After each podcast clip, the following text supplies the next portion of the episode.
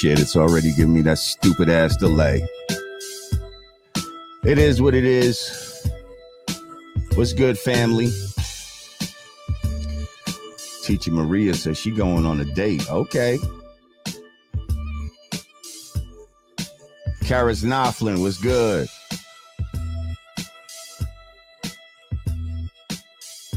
The Grand Negus said peace to the gods and earths. We make this shit work. Motherfucking right. Michael Dixon was popping. Shaheem Universal Shabazz Allah.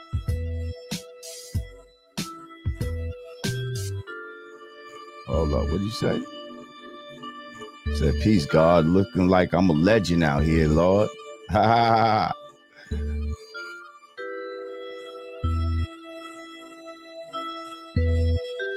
Brooklyn in the building. A1 Drizzy, what's good? It's Wednesday, y'all.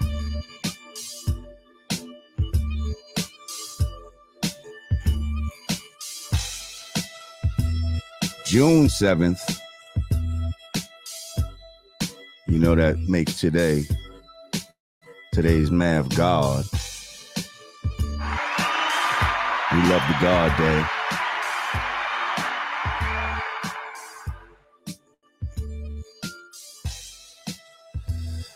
Hopefully, my video will catch up with my audio like it usually does. But anyway, what's good, family? Welcome back to the Godcast. Um, got another another great interview coming up for you. Um, all my people on the East Coast. What the fuck is going on out here? Look like Armageddon outside. It- it- am I right or left? The fucking sky look yellow. As my man Dante said, it looks sepia tone outside. Um, yeah. From Nova Scotia? Are we sure about this? I know it smelled like smoke. It looked like smoke. I'm just saying, God damn, smoke traveled that far? Come on, man. Something's fishy out this motherfucker. Who's experiencing this uh crazy ass smoke? Y'all talk about it in the chat. Um before we get started, oh man, I got a horrible fucking call yesterday, man. Um it is with great sadness and um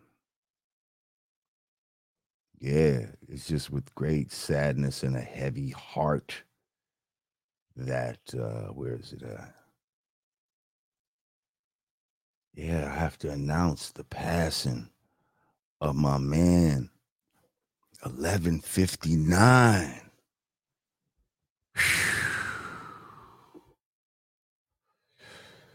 Yo, anybody that knows 1159 is a is a is an artist that, you know, came across my my radar from Chicago and man, this dude was just super dope, just super talented. Um he's a he's he's a Godcast alum. You'd often see him in the chat. Um but yeah, I, I I did two singles with him. The first single I did with him was called um Bay of Pigs. Y'all can check that out on all streaming services. Then the next joint I did with him was called 94 Crime Bill. And man, like like this dude was supposed to be part of the team. You know what I mean? We got a team we putting together right now, real God Squad shit, and it's like he was one of the members of the team, man. And I got a call yesterday, man, from his from his queen, man, like telling me they found him and all of this crazy shit, man. Like, ooh, it's a tough one, man. And even though I never met him physically in person, yo, that shit hurt, man. Like, that shit definitely hurt because I know his spirit. He's just a good brother.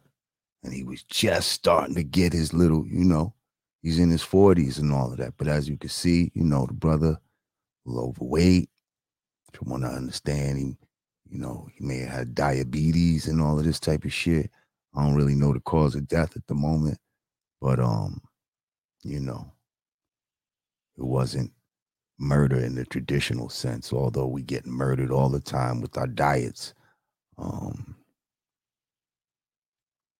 so yeah, man. It's a real shame, man. Cause I'm telling you, he's about to pop, man. I was ready to do a whole album for this for this dude, man. And do whatever I could to bring light to his situation. Cause that's what the fuck I do. But rest in peace, man, to my man 1159. I'm gonna let y'all know, you know, because I'm pretty sure you know, he's gonna need like a, a GoFundMe or some shit like that. It's hard out here for brothers, man. He worked a regular job and all that type of shit. Seriously, doubt if he had any insurance or anything like that. He wasn't out here touring and none of this type of shit. So when that shit, uh, that information is passed to me, I'm gonna bring that, you know what I mean? And let y'all know what time it is. Um, so y'all can support the brother. I know a lot of y'all in the chat remember and know who the fuck 1159. If you know me and you know this channel, then you should know 1159. So, yeah, man. Rest in peace to my brother. Maybe this is him like casting a fucking cloud on you motherfuckers, letting you know. But anyway, uh, no further ado, I want to bring my next guest up. Um, this guy, man, I guess he's what you would call a legendary, famed A and R. Um, First of all, a lot of a lot of people have heard this this term A and R, and you're probably like, "What the fuck is an A and R?" We're gonna find that out today, um, because it's kind of a uh, elusive term. I know technically it means what artist and repertoire. But what the fuck does that mean? Um, so we're gonna get into that. Um, this happened to be the guy that saw the vision and signed brand Nubian to Elektra Records back in the days. We'll clap it up for seeing the vision. Now, we, not that we had the greatest contract, but you know, we did get signed. yeah. So, man, he went on to sign many other legends after that. Uh, you know, KMD, you know, which included, uh, you know, our brother who later became MF Doom. Um, he signed Leaders of the New School, fucking Pete Rock and CL Smooth. He went on to sell records with Everlast, and now he has a book chronicling his experiences in the game. Um, it's called Son of the City.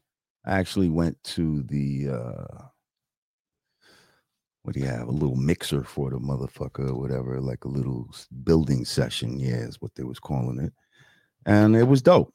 I found out some things that I didn't necessarily know. And yeah, we're gonna we're just gonna talk about it. So, ladies and gentlemen, I want y'all to welcome to the Godcast. And let's keep it real. You know, we probably can count on one or two hands uh how many uh Caucasian guests we've had on on our show. so he's uh joining the Hall of Fame in, in that sense as well. Ladies and gentlemen, welcome to the show, Dante Ross. What up, man? How are you? Hold up, it's moving slow. There we go. What's going on, Jay? You good? Oh, my condolences, man. Oh, thanks, man. Yo, I pro I, I might need to even play some shit later on, man, and like get your A and R fucking opinion, and you ain't gotta you know what I mean? I don't think you're just gonna say, "Oh, he's dope" just because he died, and you know, I want to hear some good shit about him. You're gonna be like, "Yo, that motherfucker's dope." Like, you know what I mean? Like, I mean, you have good taste. I have no doubt he's dope. Yes, I do have good taste. I do. you have discerning taste. I do, man. Um, so what's good, Dante? How are you? Good man. Life is good, man. No complaints. You know, I'm I'm in LA. Um, right. My family's telling me in New York that New York looks fucking crazy, like the zombie apocalypse. It re- really looks like a fucking apocalypse out here right now. Like the sky is just a yellowish.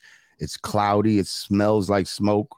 I mean, we started smelling. I started smelling smoke yesterday, but it was clear, and I was like, First, I'm like, is that's a strong ass barbecue or somebody? You know what I mean? I thought somebody was burnt, and then I was like, nah, this shit is a little prolonged. I didn't know what it was, but it wasn't overcast. Then today, it looks like literally like the smoke is like burning from up the block or some shit. Like it's crazy out here right now. I, I wonder what the cumulative effect of that is on on our health.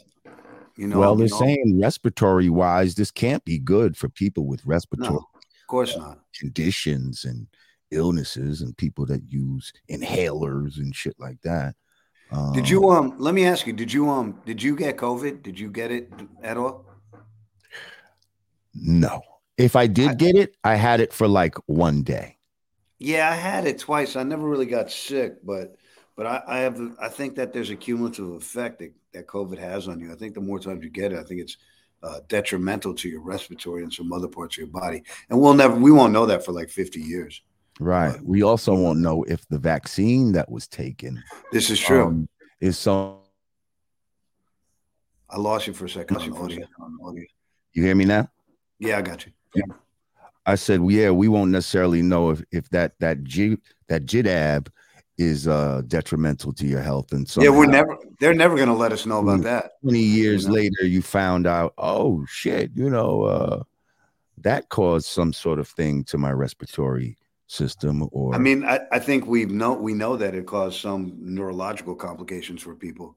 So i think people with some neurological issues it set some shit off. People had strokes and et cetera et cetera. So i mean and they never they never want us to know what's really real right? It's all you know Exactly. So listen, let's get to the let's get to the get down, man. Um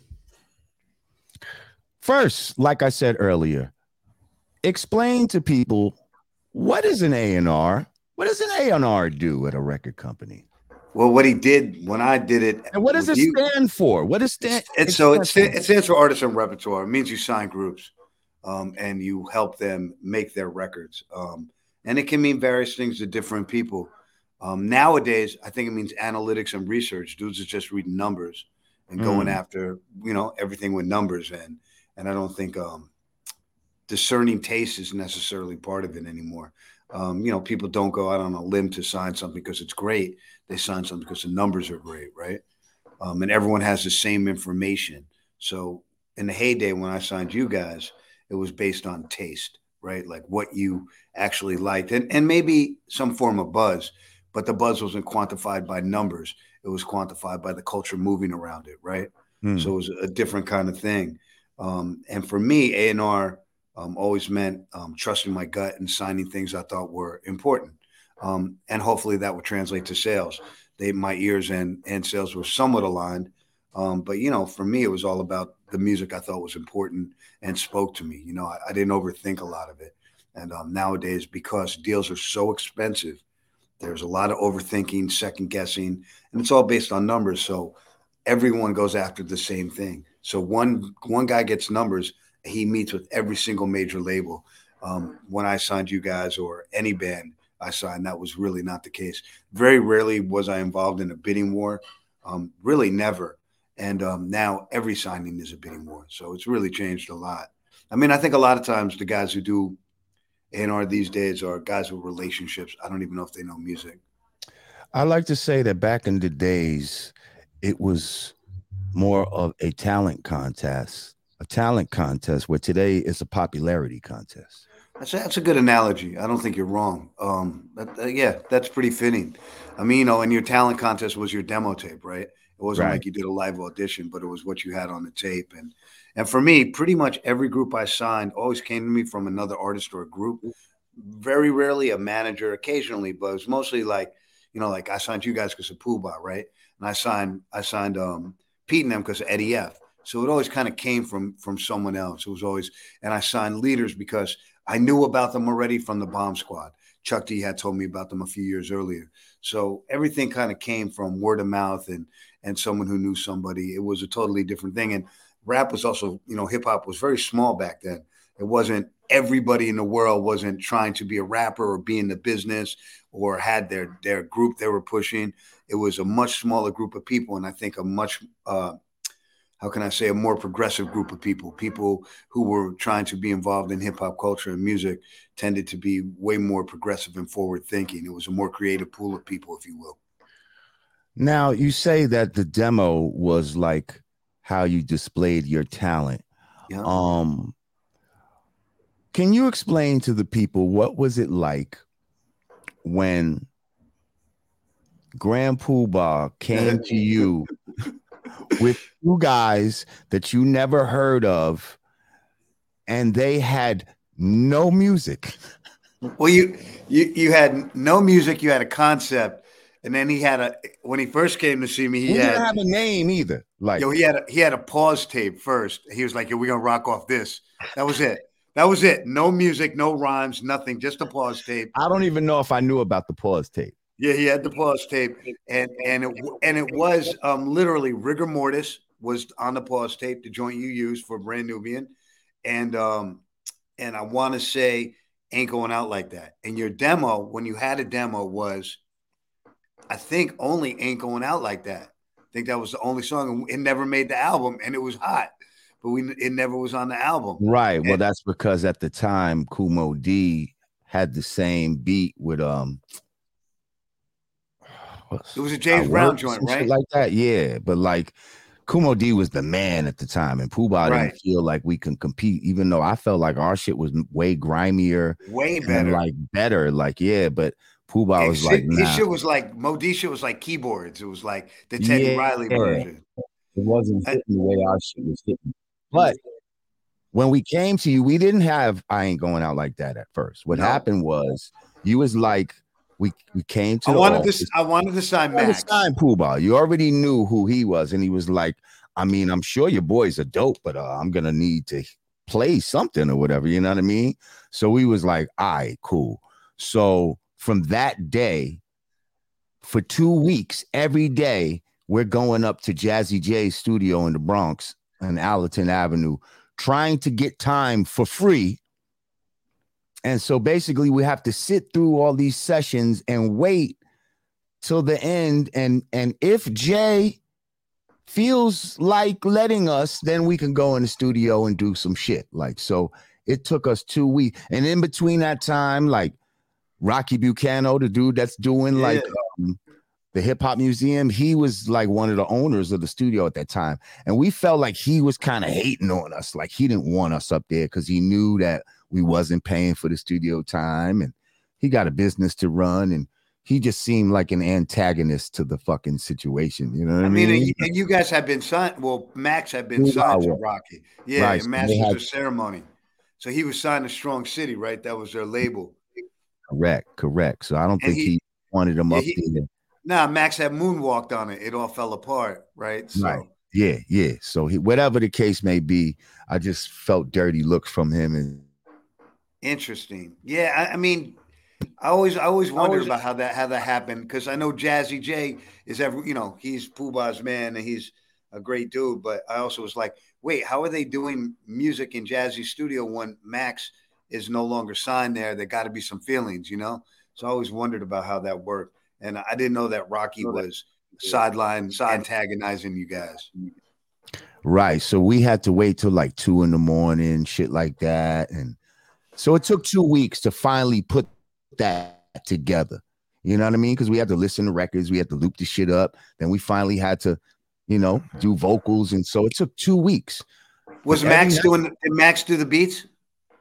Uh yeah, he was like in the forefront of the beats at that time. Like, you know, we Right. always putting our like mind into the shit, but he definitely was like that was his idea right there. Like Right, right. this beat and boom, boom, boom. And I we're gonna rhyme on this shit. So boom. Um, we did it, we brought it back, and you was fucking with it. I mean, you guys were great. It was like you know, um, Max probably could have showed up with like anyone. I probably would have given him a record. Let's be real. Like I was, I was very, I was fucking with Max, and and um, so when we made the De La record, we listened to Masters of Ceremony, right? We're listening to everybody, but we always were like, Mac, he's so dope. The rest of them maybe, but he's so dope. And I think everyone knew how dope Max was, and songs like "Sexy" were like Max solo records, basically. Mm. So he, he, you know, he was already he was already um pretty brand name to us. What we didn't realize is that brand name to us meant this very small thing in New York, right? We didn't know that the whole country wasn't tuned in like we were. But I do remember when I when I was signing you guys or I signed you guys, I saw Jam Master Jay one night. And he's like, "What you what are you working?" I said, "Oh, I signed this group with Grand Puba called Brand New." He's like, "Yo, Grand Puba's the illest." Like, and I was like, "Whoa!" Jam Master Jay just told me Grand Puba's the illest. It's just Mm. super weird to me. Um, and and I don't know if you know why why I wanted why I started fucking with Max in the first place. I wanted him to produce Latifah, and he missed about eight meetings with her. Um, when he Ah. when he did show up, he started talking about Brand Nubian, and so that's how it all came to be. Yeah, because I wanted him Ah. to I wanted him to do a duet with with Latifah. She wanted to because do he it, produced Lyte before. and well, it was mostly because he had the song Redder Posse, um, and and we really liked that, and we wanted to do like a dance hall, um, Queen Latifah Max, you know, Max kind of jump off, and we never got it done. Mm, interesting. That was the idea. but Um, you know he she- did Lyte back in the day, right? He wrote course, for he- Lyte. Yeah. not only did he write for Lyte, I think he did her first record. I think he did. Um, I think he did her first joint ever, if I'm not mistaken. I don't know about the first joint ever, but What was her fir- her first song? What was it? Because he did Quartergram Pam. he did I Um, am the light, the light, the light. Right. I mean, that was a banger. He also did Mhm. Pos K's first joints that were on First Priority. Step up Mm. Okay, yeah, yeah, yeah. Yeah, mean, Max- I was an ill producer, all of that type of shit back in Yeah, the he day. was a great he was a great producer. I mean, he he was a very very talented cat. Man, still is. I mean, Max Mhm. is Max is Max, right? He's he's a he's an enigma, if you will. right. Um, so yeah, then we didn't have a name. So then he was like, All right, what's the name? And then we was like, All oh, right, and I fu- and I fucked the name up on one of the records. I put the S on it, right? Maybe. And we was like, no. yeah, you got was not happy about that. I don't think I put it on the I hate, I hate when people say brand Nubians.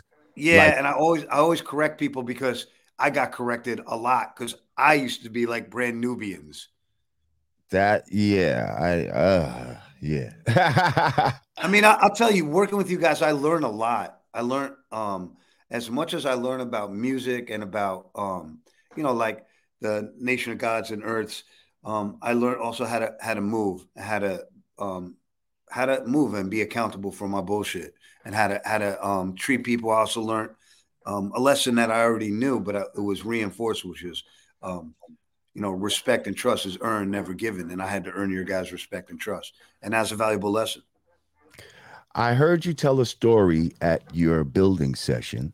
Yes, this, it's a good and one. You were, and you were telling a story about wake up. yep, one hundred percent. How, Should I tell? Do you want to hear it? Should I Please tell tell, it? the story, and then I'll tell it from my perspective. Yeah, because I always because we never talked about this. perspective, and I'll tell it from my perspective.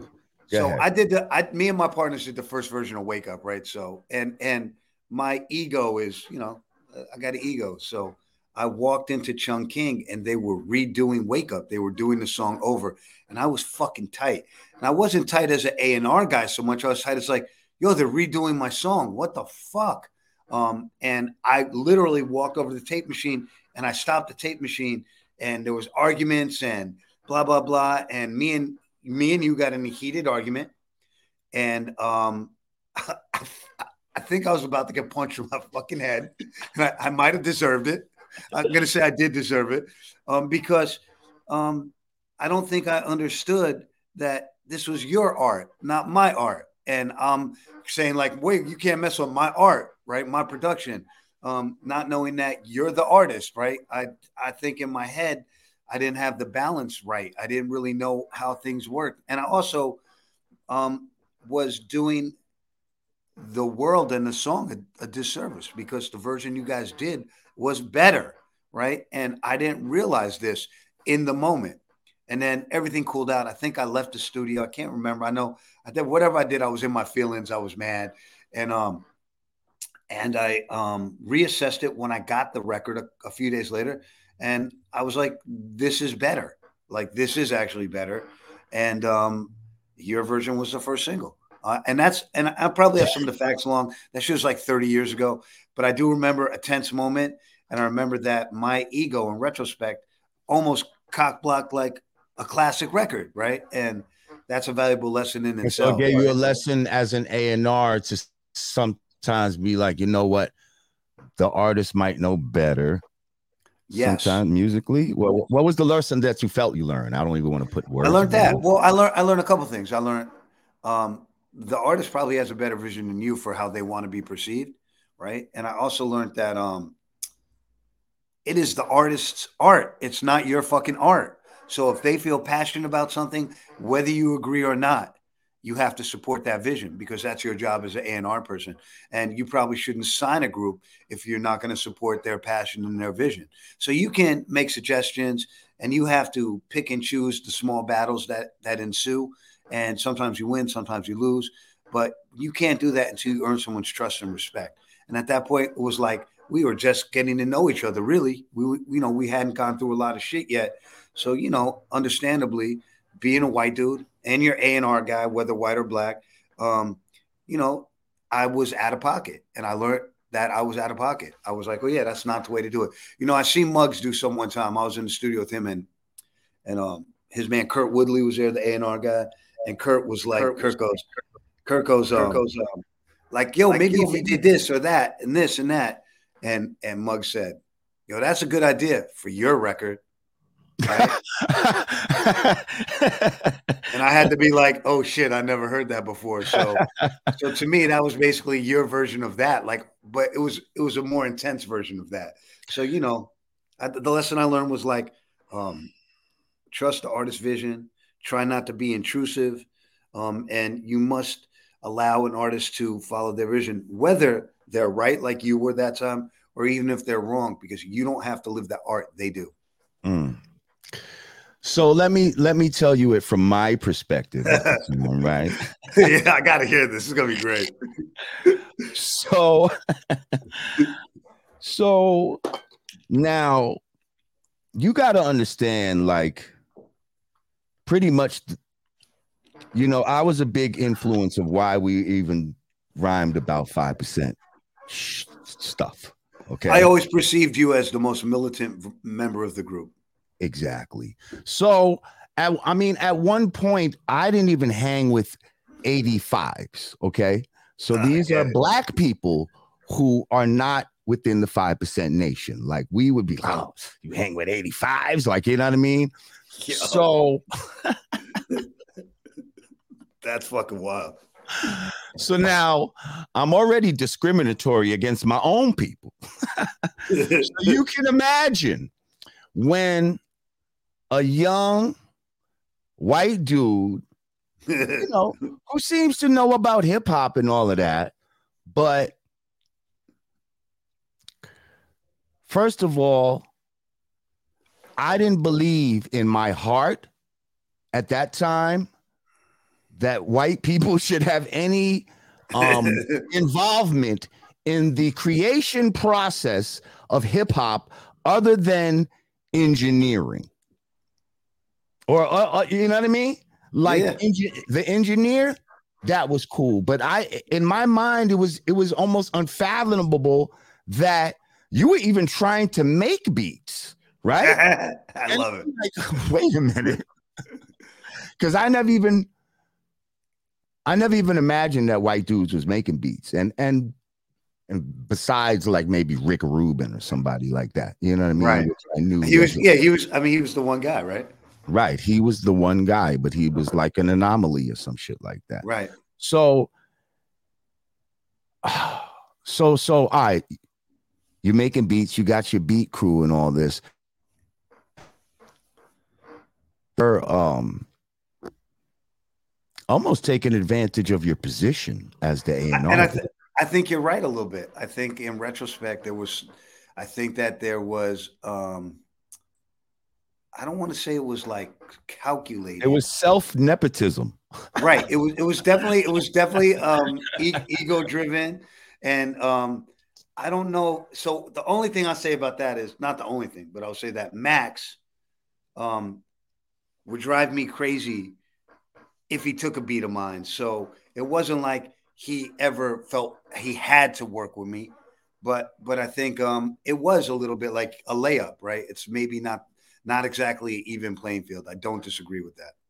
So now finally, the final component, right, is that when we heard the first version of Wake Up, I loved what Pooh was saying on it so much. Me and Sincere loved it so much, but I hated the beat. Wow. I felt like the beat didn't it didn't it didn't feel the way the lyrics felt. It just felt too like happy almost like You know- you know what I mean? Like I get it. I get it because he's he's. and I mean, he's breaking down fucking le- the lessons, right? He's exactly. he's dropping serious I, science on that and. I knew this was going to be a like a fucking anthem type of record. The way he was breaking it down, yeah, and I said, "Over my dead body, over my dead body, am I gonna let these dudes have the anthem, the beat to the anthem of the nation of gods and earth? That doesn't even make sense. and you know what? I Well, agree that with would you. almost take away from our authenticity. They'd be like, "Oh yeah, but you let them fucking do the beat." Right. Like Right, you had a devil do the beat, so I get it. I mean, I, I but get it. now, me and Sincere, it was me and Sincere that were on like, nah, we got to find something better. Like we got to, and we went on a fucking beat search. And I believe it was it was Sincere that found the Ray Goodman and Brown. Oh wow, really? Sincere found the Ray Goodman and Brown, but I'm the one that realized how well it went because he's we're playing it and every beat that's coming because I knew the song so well because I loved the lyrics. You know what I mean? So I'm Yeah. just like attribute, how'd you go? You know, I'm saying the shit, and then when I'm saying, I'm like, hang on. To this one, this shit sound crazy. There was no sunshine or nothing like that. So Did Max now put did Max put sunshine in there? and then put the sunshine shit in there later. We had just brought the Ray Goodman and Brown to Right, the right. Uh, another day was joint. like, yo, listen to this. Like, I'm telling you, this is better than the other version. Like, you know, How did Max feel about it? What what was Max saying? once he heard, he was like, yo, you know what I mean? Yeah, yeah. He was like, yo. And that's when niggas just took it. And then the next time I heard it, he's like, yo, check this out. Then the next time I hear it, the shit got the sunshine. Now niggas is falling on the floor type of shit. Like, and I'm like, thank you. I'm like, yo, we did it. We fucking, like, I knew it was a fucking classic. Like, I knew it. Like, I was like, we, mission accomplished Right. We right, did it. And we're gonna fuck around. And if this is a single, then well, then this is gonna be the version. And but you still went ahead and made a video version with your fucking beat to it. Really? But Yeah, how, there's so, one out there. but it's you there. shot it. You shot it to. I know. other- And Right. that's and they changed the speed. That's how I was like, this motherfucker Dante. I said, he's But wait, still I changed it. How did I change the tempo? I don't know how to do that in a video. Yo, they they they must have time stretched it or some shit back That's then. They must have wild. put it through the 950. I don't know what the fuck, but there's your a video, version. But your video's the version that went to MTV, correct? Yes, yes, yes. And, then- I don't and your, then- your shit popped up later. Like I don't know. wild. Yeah. I Yeah, don't even know how they do that. That's so. I'm sure I had Come something. on, you, didn't- it, you didn't I- know about that? No, I'm sure I did know about it at the time. And here's where selective memory comes in. I don't remember it today. And I, I probably did do it like think I'm gonna get I'm gonna sync it to my video. Right. I will I will say that if things are the same tempo, I've done that with I've done that. It wasn't the same video. tempo though. It wasn't. So how the fuck did they? How did they think even? about it, the shit is Are the lyrics slower. are the lyrics off? I don't think so. I don't remember. I got. I would have to see. Like I Is it don't on know. YouTube? Because I gotta go find it. I, it probably is on YouTube. You just got to find it and shit. Go That's wild. check it out. Because I know Um, there was, I know we did that with Slow Down, right? We um or All for One. There's a clean version with the other sample, and then there's the dirty version. Like they're, you know, they're the same tempo though. So I feel like after that, So you guys hated me then. no, no, no, no, no. But I feel like after that, you kind of like stepped out the way. Like you know what I mean? You was like, you know what? Let me just let them kind of like do what they do. Like, and I don't remember like really any like interference in my mind no, after that point. I, I think I I, w- I what went beats to, did you do on the album? I just did Step to the Rear is the only other one I did. Now, see, Step to the Rear, is a Puba was- solo song. And but hold up, but I love Step to the Rear. It's That's when when they told me that that you did Step to the Rear. I said they did Step to the Rear, and that's when I was like, wow, okay, like I guess white boys could do fucking. beats. So- yeah, clap up for that. I guess I guess white boys could do beats. you know, you know But funny? Let's not, my- let's not get crazy. So my part, so we were doing another beat for Max, and he came to the studio. We had remember how how long it took to track a beat out back in the day. Like you know, you're tracking a beat on a two inch, Yeah. that could take three hours, right? Like god damn, locking up your fucking, you know, the SP12 and blah blah blah. It's fucking take forever. So um, we had tracked out another beat. It was a um, Wild Magnolia sample, Handa Wanda, I think, chopped up. Um, it was cool but it was like fast kind of. And um, Puba came in and and he was like an hour late, and he was like, "Yo," he sat there for like 15 minutes. Like, "Yo, I can't fuck with it." I was like, "I hate you." We didn't know what we, were gonna, we, we didn't know what we were gonna do, right? So my partner just pulled out the disc for um, "Step to the Rear," the the sample, and he put in the S900. Um, my partner Geeby, and and and Puba loved it. We just put the little kick and snare in it and a little little piano part. Um, that was basically it. It's a very simple song. Um, but what's funny is, so the guy who did that record is actually he's actually Egyptian, so he he wasn't technically a white guy. So Ah, so there you go. There, wait, the original, Geeby, was Egyptian. yeah, he's Egyptian. He's Egyptian and Irish. Ah, Um, he's bo- he's born in Egypt, so he was um and he has an Egyptian last name, Johnny. So he's he, he's actually part Egyptian and and very proud of it. He's actually Egyptian Palestinian to be exact. right. But he hung out with the white boy crew though. Oh yeah, he grew up with white guys. Yeah, he he hung out with the he was hanging out with white type crew. hundred percent. He was he was um uh like the OG to us back then. So yeah. Um, but he grew up in Spanish Harlem and moved downtown. So he was a little different, you know, just because that. So so there was part of original man's fingers in that song. So well, I, I definitely enjoyed and appreciated Step to the Rear, and I was not mad at it, other than you know why is he doing this on some solo shit at the time? You know what I mean? Like, I mean, that was the Uh, craziest thing about Max, right? In the middle of the record, he just does three solo records. Like he's like, he's like, oh yeah, this one and this one and this one. And I'm like, what the hell is, go-" you know?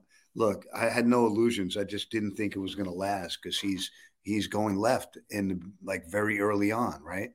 Um, it was it was definitely um, I could feel that there was there was emerging from the group kind of two different camps.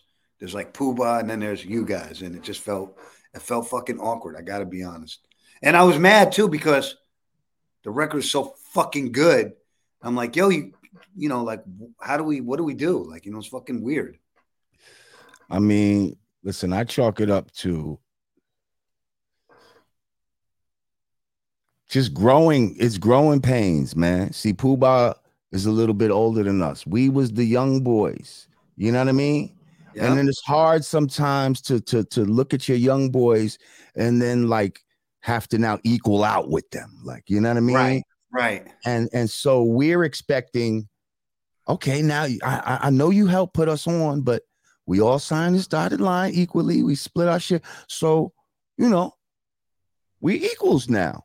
But in, you know, and then you have this alpha male thing going on with Of me course. and Pooh You know what I mean? Yeah. Where, you know, so it's it's that type of shit going on. And that just happens in nature naturally. Like, you know what I mean? Like big brother, little brother, Yeah. fucking and you know, at It's some it's point, very. I think I think it's very hard with two alpha males in any group. Leaders was the same way. right. Charlie Brown and Busta Rhymes. I seen it. I've had I seen. I I've seen them go head up a few times. talk with both of them. Like, you know what I mean? Like for hours and shit like that. Like, like with each one, like they just talking like, you know, about Yeah, the group and just all kind of, you know. it, it got very personal with those guys. Yeah, it did. But um, you know, that's just the shit that happens. But see, me now, fast forward, me and Puba is like, that's my brother. You know what I mean? Like because we grew into a certain respect for each other and showed and prove. You got to show and prove and shit. Like, you know what I mean? Like, One thing about the the dynamic of Brand Nubian is like you're all you were always about your shit. Like you're like no one can say like you didn't show up for the meeting, right? Like you always were very involved um, and accountable. So I think that there was po- points in time when you were functioning completely responsibly and and Puba wasn't, and I think that that the balance of power became kind of weird. You know what I mean? Like Max is like he's an egomaniac with low self esteem, like many of us, myself included. So you know he's like I'm the greatest, but the greatest has to show up. You can't be the greatest if you're not showing up. And I think that was part of part of the um, quandary that existed. I always thought that Max should have stayed working in Brand Nubian and done a solo record. I always thought that that should have happened, but in retrospect, your second record is fucking phenomenal. And I don't think you make that record if Puba's in the group. I think that record's not what it is. right, exactly. Um, You know, so everything happens that for was, a reason. That was my that was my vision at the time. Like 100%. Since you, since you bring that up real quick, let me ask you. So you signed us because of Puba and all that Right. type of shit. right. But now, when Puba leaves the group, what makes you believe that me and Sadat can still go on as Brand Nubian and make music? Because it seems like, you know, not to take nothing away, but like, like when, when leaders broke up, it seemed like the only one that got an opportunity was Busta. And how come, Right. you know what I mean? Like, so what Um, was what was different about the situation? Well, I saw how you guys conducted yourself making the first record. You guys were focused. Um, that's one.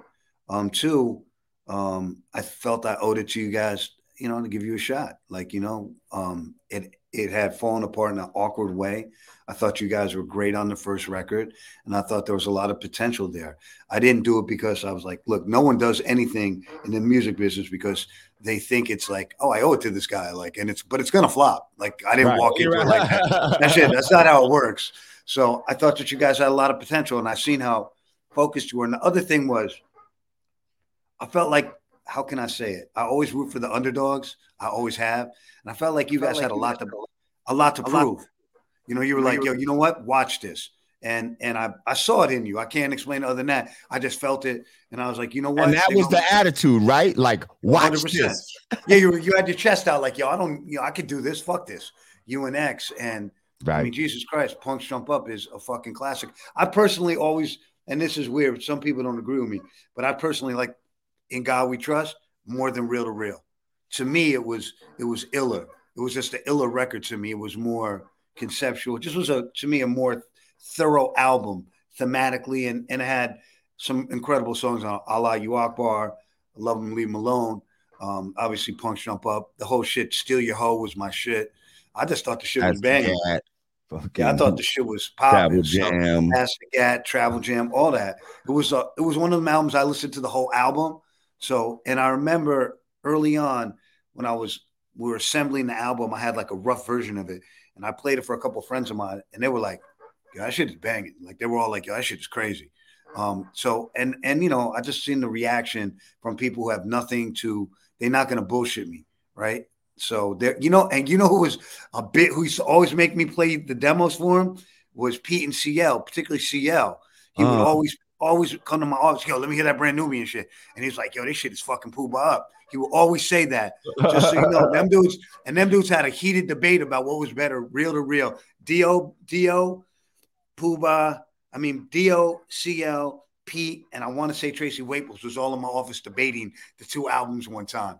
It was ill. It was it was really um, interesting. And look, the fact that that debate existed shows you how great your album was, right? I mean, I, that's one of the things that record to right. me is like. It, I'm very proud of that record because there were people on the sidelines. You know how motherfuckers are. They want to talk shit and blah, blah. And and you guys addressed you guys it even in the song in Pump right. Up, right? I thought, I, thought yeah, I was like genius with with uh, Sadat how he started. I mean that, that record that record is great, and and all the controversy that surrounded it. I even I did a wake up on that one though. You did? Oh, that's right, you did. I forgot. Well, as oh, far as crazy one, you because so the other Diamond D that, one was going to be the version, and then you played the Punks version. The album version. That's right. You're right. There was the album version of Punks, yep. which I loved, which was crazy hard. But then we fucking at the video shoot for um Diamond's shit, and then we chilling, and he's like, "Yo, I did a little uh remix, you know, to the to the to the Punk Jump Up. You check it out." Like, and he played the shit, and like he had the shit falling, in my opinion, wrong. But it was dope as fuck. Like he had the sample, it wasn't starting from bing, bing, boom, boom. Like in his mind, like the one was like doom, doom, doom. Like I can't even explain it. And he did it again with the third remix. Remember, there's three versions to this yep. shit. Yeah. But each time I had to fix the one, he was like, listen, Jay, I don't give a fuck. Like everybody hears music different. Wherever you right. hear the one, put it there. Like, you know what I mean? So I changed you know, the one. I, I want to ask Diamond if he did that because De La had used the sample for Bitties in the BK Lounge, and they used it pretty much the same way. I don't know. All I know is I was hearing the one how it is. Like, you know what I mean? And you know, it's crazy. I, ha- I had that. It. I had that Lou Donaldson loop too.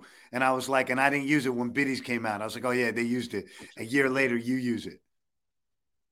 And and I never remember. I said we need I, to use this for the video, man. I remember that you guys came to my office and you were like, "Yo, this is the version," and and I remember I was like, "That is the version." Like there was no, it wasn't an argument. It was like I was like, "One hundred percent right." And the and the diamond Crazy. version, the other one, the Bronx style raw version is dope. But the you know the one with the Lou Donaldson loop is that's the classic. And that record, like literally, look, I've I've been in the club and I've seen people get punched in the face when that record comes on.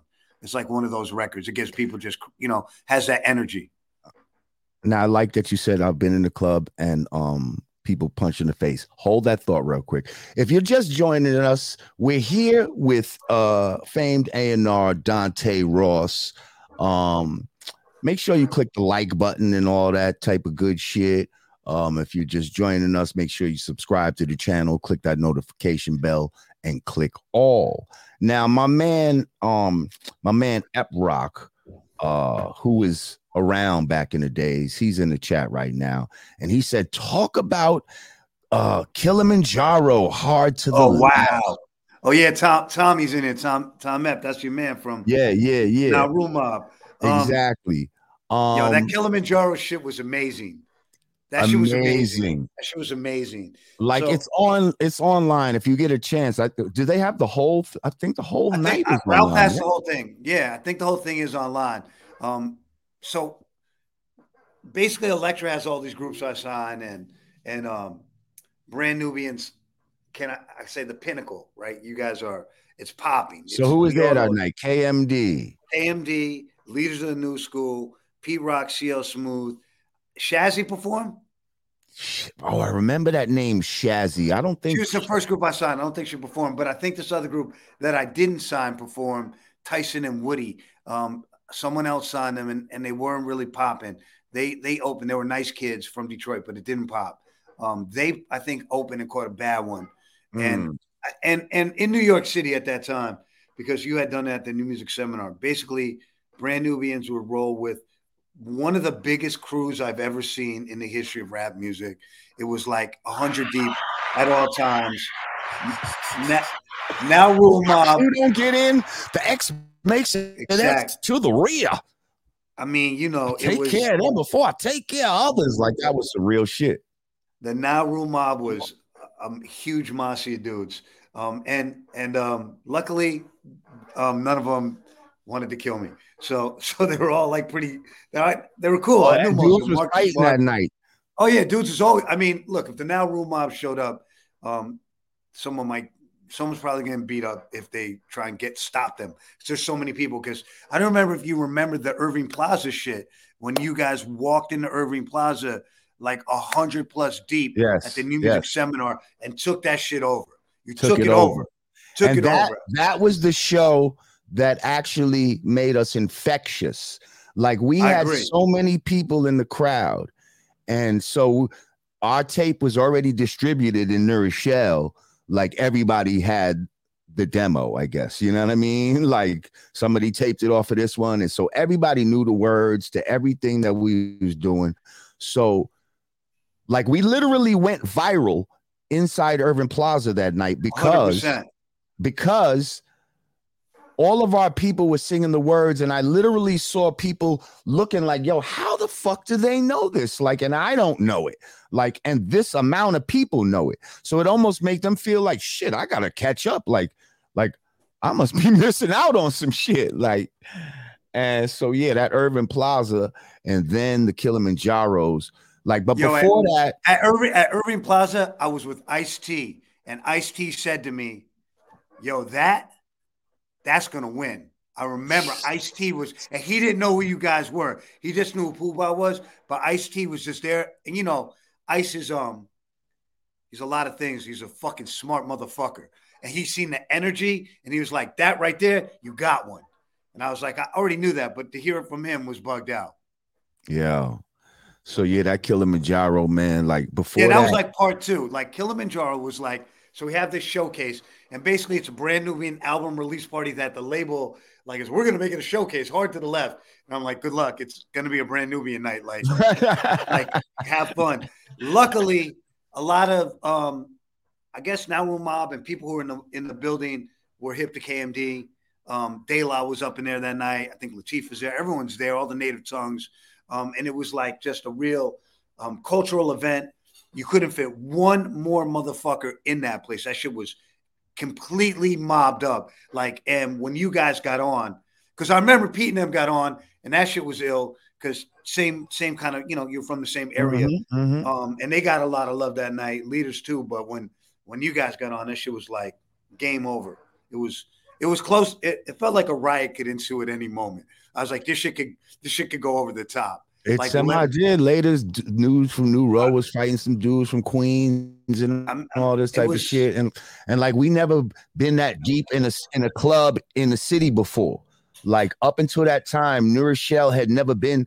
We're the first ones to bring New Rochelle to the city like that. You know what I mean? Like It was a statement. It was a statement so to say yeah, the on- least. for a lot of people, it's their first time really going out like that, and they lost their minds, man. I, I feel like that was like the you know you guys were buzzing already, and that just solidified everything. Look, when when Brand Nubian when the album came out, that shit came out of every fucking car everywhere I went in New York City. I heard it as far away as London before it was out. Motherfuckers in London somehow had a tape. They had a tape in Virginia Beach when I was in VA. It was like this tape traveled so fucking far. And I don't know how it traveled so far, and people would have fucked up versions of it. But that thing was everywhere. It was everywhere before it even came out. So so let's let's let's move backwards now. I, I've been you know talking a lot about our relationship and stuff, but get into how you even started in this A and R shit. Like, how did you even break into this music shit? Not So- necessarily being a musician. Right. Well, you know, we're musician is such a crazy uh, term, right? Right. And, actually- and and I actually played drums as a kid, so Okay. I was I was kind of a musician, maybe. Um, well, you weren't a rapper or a singer. yeah, Uh, uh, right. Yo, and you got the world's lucky. I never tried to be a rapper. well, like you don't sound, you, you, don't have that kind of voice where it seems like nah, you might and we, and we, we don't need um we don't need another trash white rapper in the, in the universe. we're, good on that. I um I grew up uh, downtown. I was friends with the Beastie Boys. Um, we were kids who started going out to nightclubs really young, 13, 14 years old. And we were into music, punk rock, and um, hanging out on the high line before it was cool. Doing graffiti, um, writing graffiti and and skateboarding around and going to shows. We loved this band called the Bad Brains. They were like, you know, black punk rock band. They were our favorite group. We loved the Clash. Um, but punk rock got corny. We were a little late for it. We showed up in 80 or so. Punk rock had been out since 77. We caught the tail end of it and it turned into something that we didn't, we wasn't fucking with. It's like the shit is corny. But we always listen to rap music. I think the first song we ever heard probably was Rapper's Delight 1979. But we always like rap music. Um, Jimmy Spicer, Treacherous Three. Um, these records were records we all liked. We're in high school. Blondie came out. Um, Fearless Four um, Spoonie G, you know, all these records, Rock the Body and and the Big Beat and mm. all these records. We liked all these records. These, we listened to them. Malcolm McLaren and the Supreme Team, and rap became the new thing. Hip hop. We went when I was really young. I went to the party that became the Roxy Wheels of Steel. I was friends with Rammellzee from Graffiti. He told me to go to a place called the Grill. I see him at a graffiti art gallery called the Fun Gallery.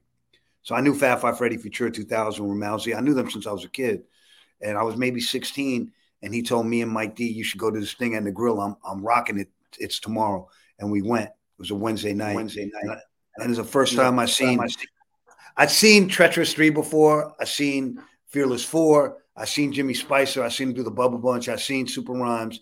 I'd seen shit before, Grandmaster Flash, but I had never seen because they were playing white clubs. Like they were coming, and I used to go to Club Danceteria. They all played there. So, but but it was like I saw them live, but I didn't see the culture, if that makes sense. So mm-hmm. I went to this this party, and um, Islam was DJing and Jay. Bam was back in the booth. Um, Rammellzee was on the mic. Then I think I want to say I don't think it was Mel, maybe Cowboy, Ramal a couple of dudes were on the mic, um, and I seen breakdancing in front of me, like real breaking, like crazy legs in them. So in one spot, I see, you know, fucking Jay and Islam and Rammellzee and these dudes rocking the mic while dudes are breaking and cutting in real time, all at one time. Um, and I never seen nothing like it before. So I was I was sold. I was like, this is the new shit. Mm. We all were. We all were so powerful. It was the most powerful shit we'd ever seen. Um, and this is, I think, I want to say 1981. Um, and from there, I became obsessed. I'm a pretty obsessive person, whether it's skateboarding or basketball or whatever it is. I, am very obsessive, and um, hip hop just was so cool. Are you good at skateboarding? I was. I was a pretty good skater. Yeah, I was a sponsored yeah. skater. Yeah, I was pretty good, and I was decent at basketball. I never had a great handle, but I could jump. Um, I could I could play. I I play with with X and Mo. They're both better than me. Um, but but I could play ball. I'm not a I'm not terrible. I, I played basketball at Bobbito in high school and Pete Nice and all those guys. We all played ball. Um, a decent athlete and I'm just obsessive about shit. I was good at graffiti. If I want to get good at something, I get good. I get somewhat good at. I immerse myself in the culture. You're like the same way. Like if you immerse yourself, you you're gonna figure it out. So mm-hmm. um, I just was obsessed, man. And graffiti went hand in hand with it. And to me, it was like we were the we were the cool kids, and this was the cool thing to do. And these other dudes got left in the dust. And a couple years later, they might have caught up you know, but but I think it took Run DMC probably for them to catch up. And you know, we all know that rap was um it got musical. Dudes was dressing real crazy, looking like a broke Rick James. Um, it was kind of weird in a weird place in like 1982. Records were good, but Run DMC comes out and it's like bong, and they they to me were that's the lifestyle of rap for me. That's what I identified with because I couldn't dress like Melle Mel or the Treacherous Three, but I saw Run DMC and I could dress like that. Leather pants was not cheap. Let me tell you. I never had leather pants, but I had black leaves. I, I black never, leaves. I never had no leather pants neither, but I just know like you see them shits in the store and you be like, damn. Yeah, they, and they were fly. You know, they. I had I had the blazer. I had the blazer, and I had a you know, I had my Kangol or whatever it was, and some black Lees with the crease, and the Adidas and or Pumas with fat laces, and shit was just cool. Run DMC were like they were like to me like um they were the coolest thing I'd ever seen. They it might like I don't want to say like because I never really liked Elvis Presley, but I seen Chuck Berry. He was fucking cool. Like I seen people who were just cool. The Bad Brains were cool. The Clash were cool. Um, Run DMC was cool like that. They were just fucking like like they were cool the way like Gregory Isaacs was cool. They were just fucking cool, like Bob Marley or some shit. So I was like, mm. wow, this is this is the coolest shit I ever seen. And, mm-hmm. and I think that that we were probably three years, two years ahead of the rest of America. Me and my downtown friends right? And then white America all becomes immersed in hip hop when Raising Hell comes out. But we were, you know, immersed in it early, and the Beasties were a punk rock band, and they wanted to make some other shit. So they wait real quick, real quick. So do you think at the time y'all would have been considered some of the first wiggers? No, I don't think we were. I don't think we were wiggers. Nah, because we never tried Adidas we, and fat laces and shit like that. You dressing like Run DMC and all of that. That's very hip hop influenced. That doesn't think, sound. See, to me, Wigger, I'm to talking me, like the King Ad-Rock, like, like, like. I would say to me, Wigger has a negative connotation. But, so I would. I know, but but do you understand what I'm saying? Like, yeah, I get it. Are y'all some of the first white dudes that really were like inhaling that black culture and trying to like live it, kind of. Living in New York, I always knew, you know, I'm from the Lower East Side, and there was always white dudes who basically were hood, like in my neighborhood. Mm. I knew a bunch of people who, and this is before hip hop came out. I'm talking in the 70s. Mm. You know, we always, there's always, I mean, my pops is kind of like, and my dad's friends were all jazz musicians. You know, he he was a political activist and he was friends with Stokely Carmichael in high school and and you know he knew Bobby Seale and all. That. Now that was interesting. I didn't know any of this when you were talking about. Yeah, this. my my pops was a really serious political activist. My mom as well. Like they were friends with the Young Lords and all this other shit. So I grew up with this kind of respect for um, political activism and and all this stuff. It was like in my DNA. So when you say Wigger, to me, Wigger is a cartoon character.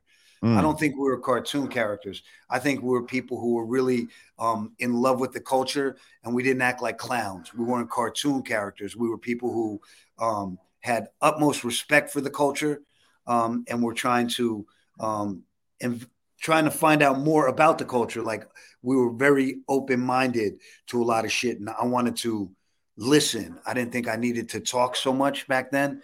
I wanted to learn about it. And I learned from people like like the Jazzy Jays of the world or the Red Alerts of the world or the Chuck D's of the world or or really Jam Master Jay and DMC who became my friends when I was very young and I used to play ball with Jay and they put me up on um they put me up on Grandmaster Caz and Cold Crush. I only knew punk rock rap, but they told, you know, they gave me tapes and Jay did and he played music for me. So Wigger is a weird one. I, I kind of avoid See, that word, but I say we're early adapters, is how I will put it. Right. Well, not to, I think you're thinking more of what the word evolved to be.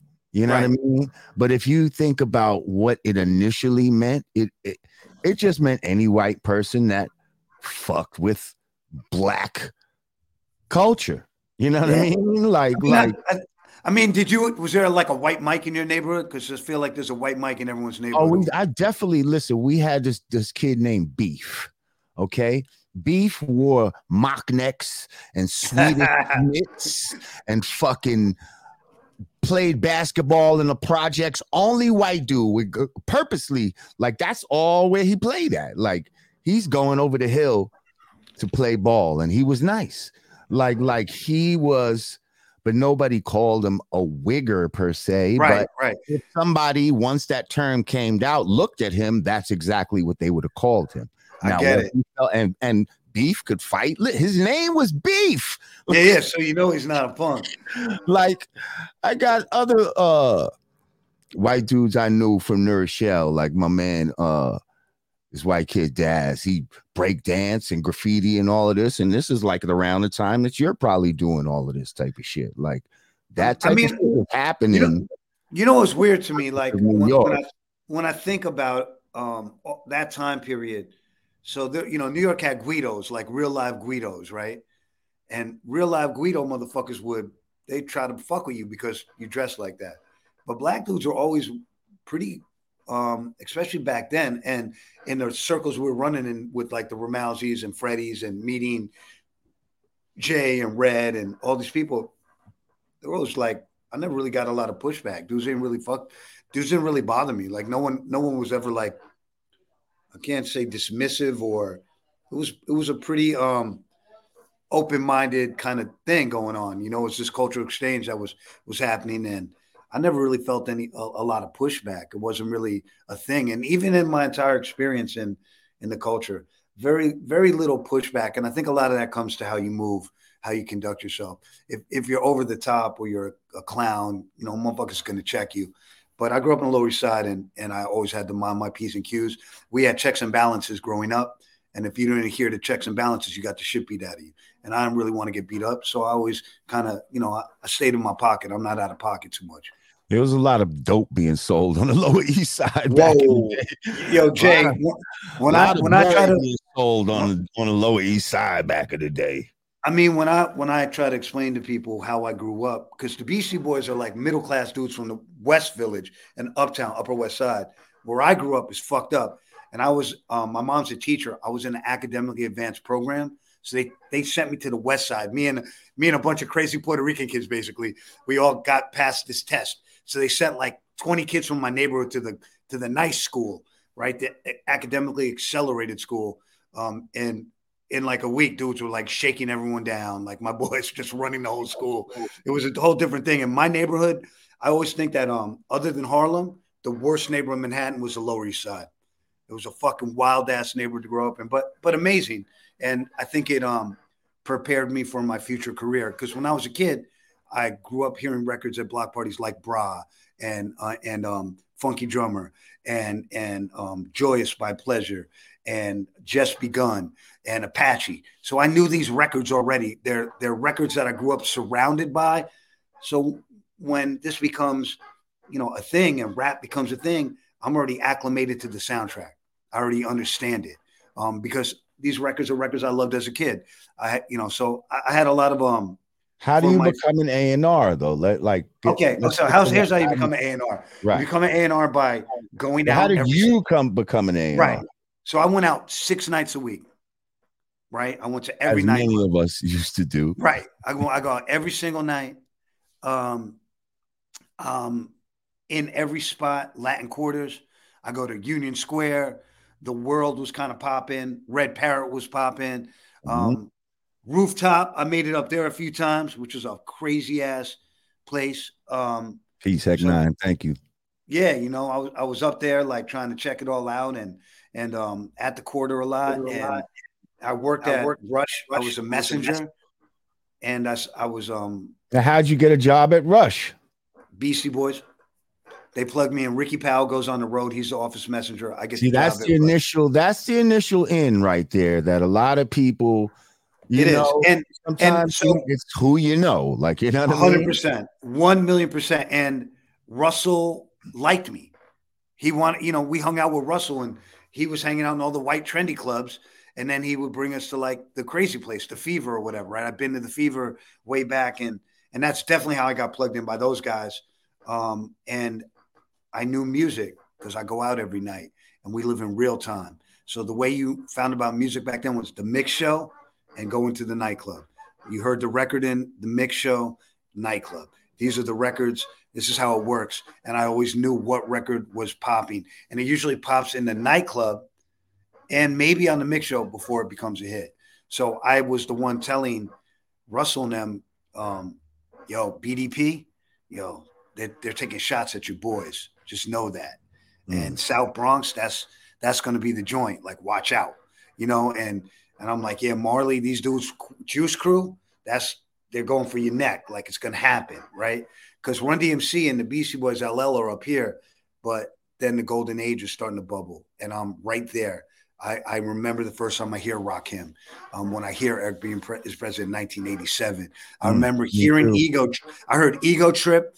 I, I want to say at Union Square, 1986, and it is the wildest, craziest record I ever heard in my life. I never heard drums like that before, and you know, I'm my ears are open, and I see that Run DMC is super cool, but there's a whole other wave about to ca- happen, and that wave is more age um, adjacent to me. So right. I'm a little younger than these dudes, so I'm I'm waving the flag for the new shit, right? And that's how I get to be an A&R because the flag I'm waving for the new shit, I'm right. And they they start to see I'm six months ahead of motherfuckers, right? And six months in those times is like dog years today because things move so fast in that one pocket 86, 87, 88. It's like it goes from Run DMC to De La Soul in two years, right? Um, so I was in the mix and people liked me. Daddy O, I, I was a road manager for Eric B. and Rakim.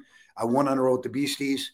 I I rap like I a tell you. road manager for Eric B and Rakim. Yeah, I was like the fill-in road manager for them. Yeah, um, which was cool. And I I took them to, I took them at Russell and Lyor's behest to L.A. when they did their deal with Universal, and we were going back and forth between WBR, Warner Brothers, and Universal. I had to shuttle them back and forth.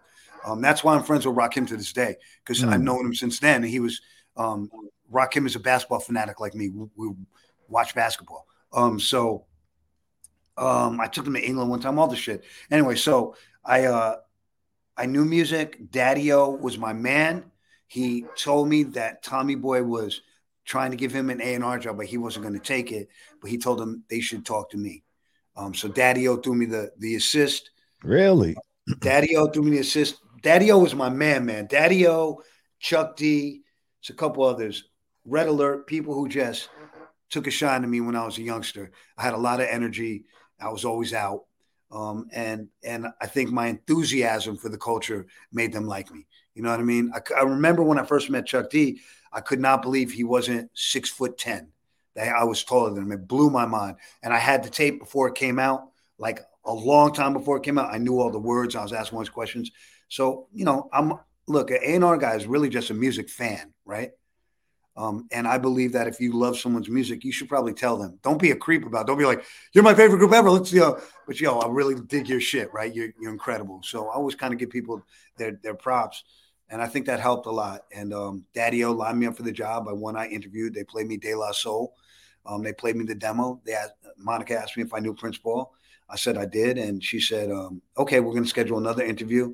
She interviewed me right before Christmas, and and she gave me a job. She gave me the job, and They she told me played you De La Soul to see what? What you were gonna say about it, if you liked it or not, or Yeah, I think that was it. They they were trying to sign it already, and what people don't know is that there was a, a baby bidding war between Profile Records and Tommy Boy, and they hadn't done the deal yet. So they played me um, plug tuning, and I thought it was the cre I thought it was incredible, and it sound it was basically the demo was the record, and um, I, I was I, already like. I remember the first time I heard no potholes in my lawn. That's the first shit I heard. Um, plug tuning bugged me out. I knew the sample. It's Eric Burdon and War. My pops had that record, Magic Mountain, and I was like, oh shit, they used that shit. Um, it was super cool to me, and it's, it reminded me. And I told Monica, she always remembers this too.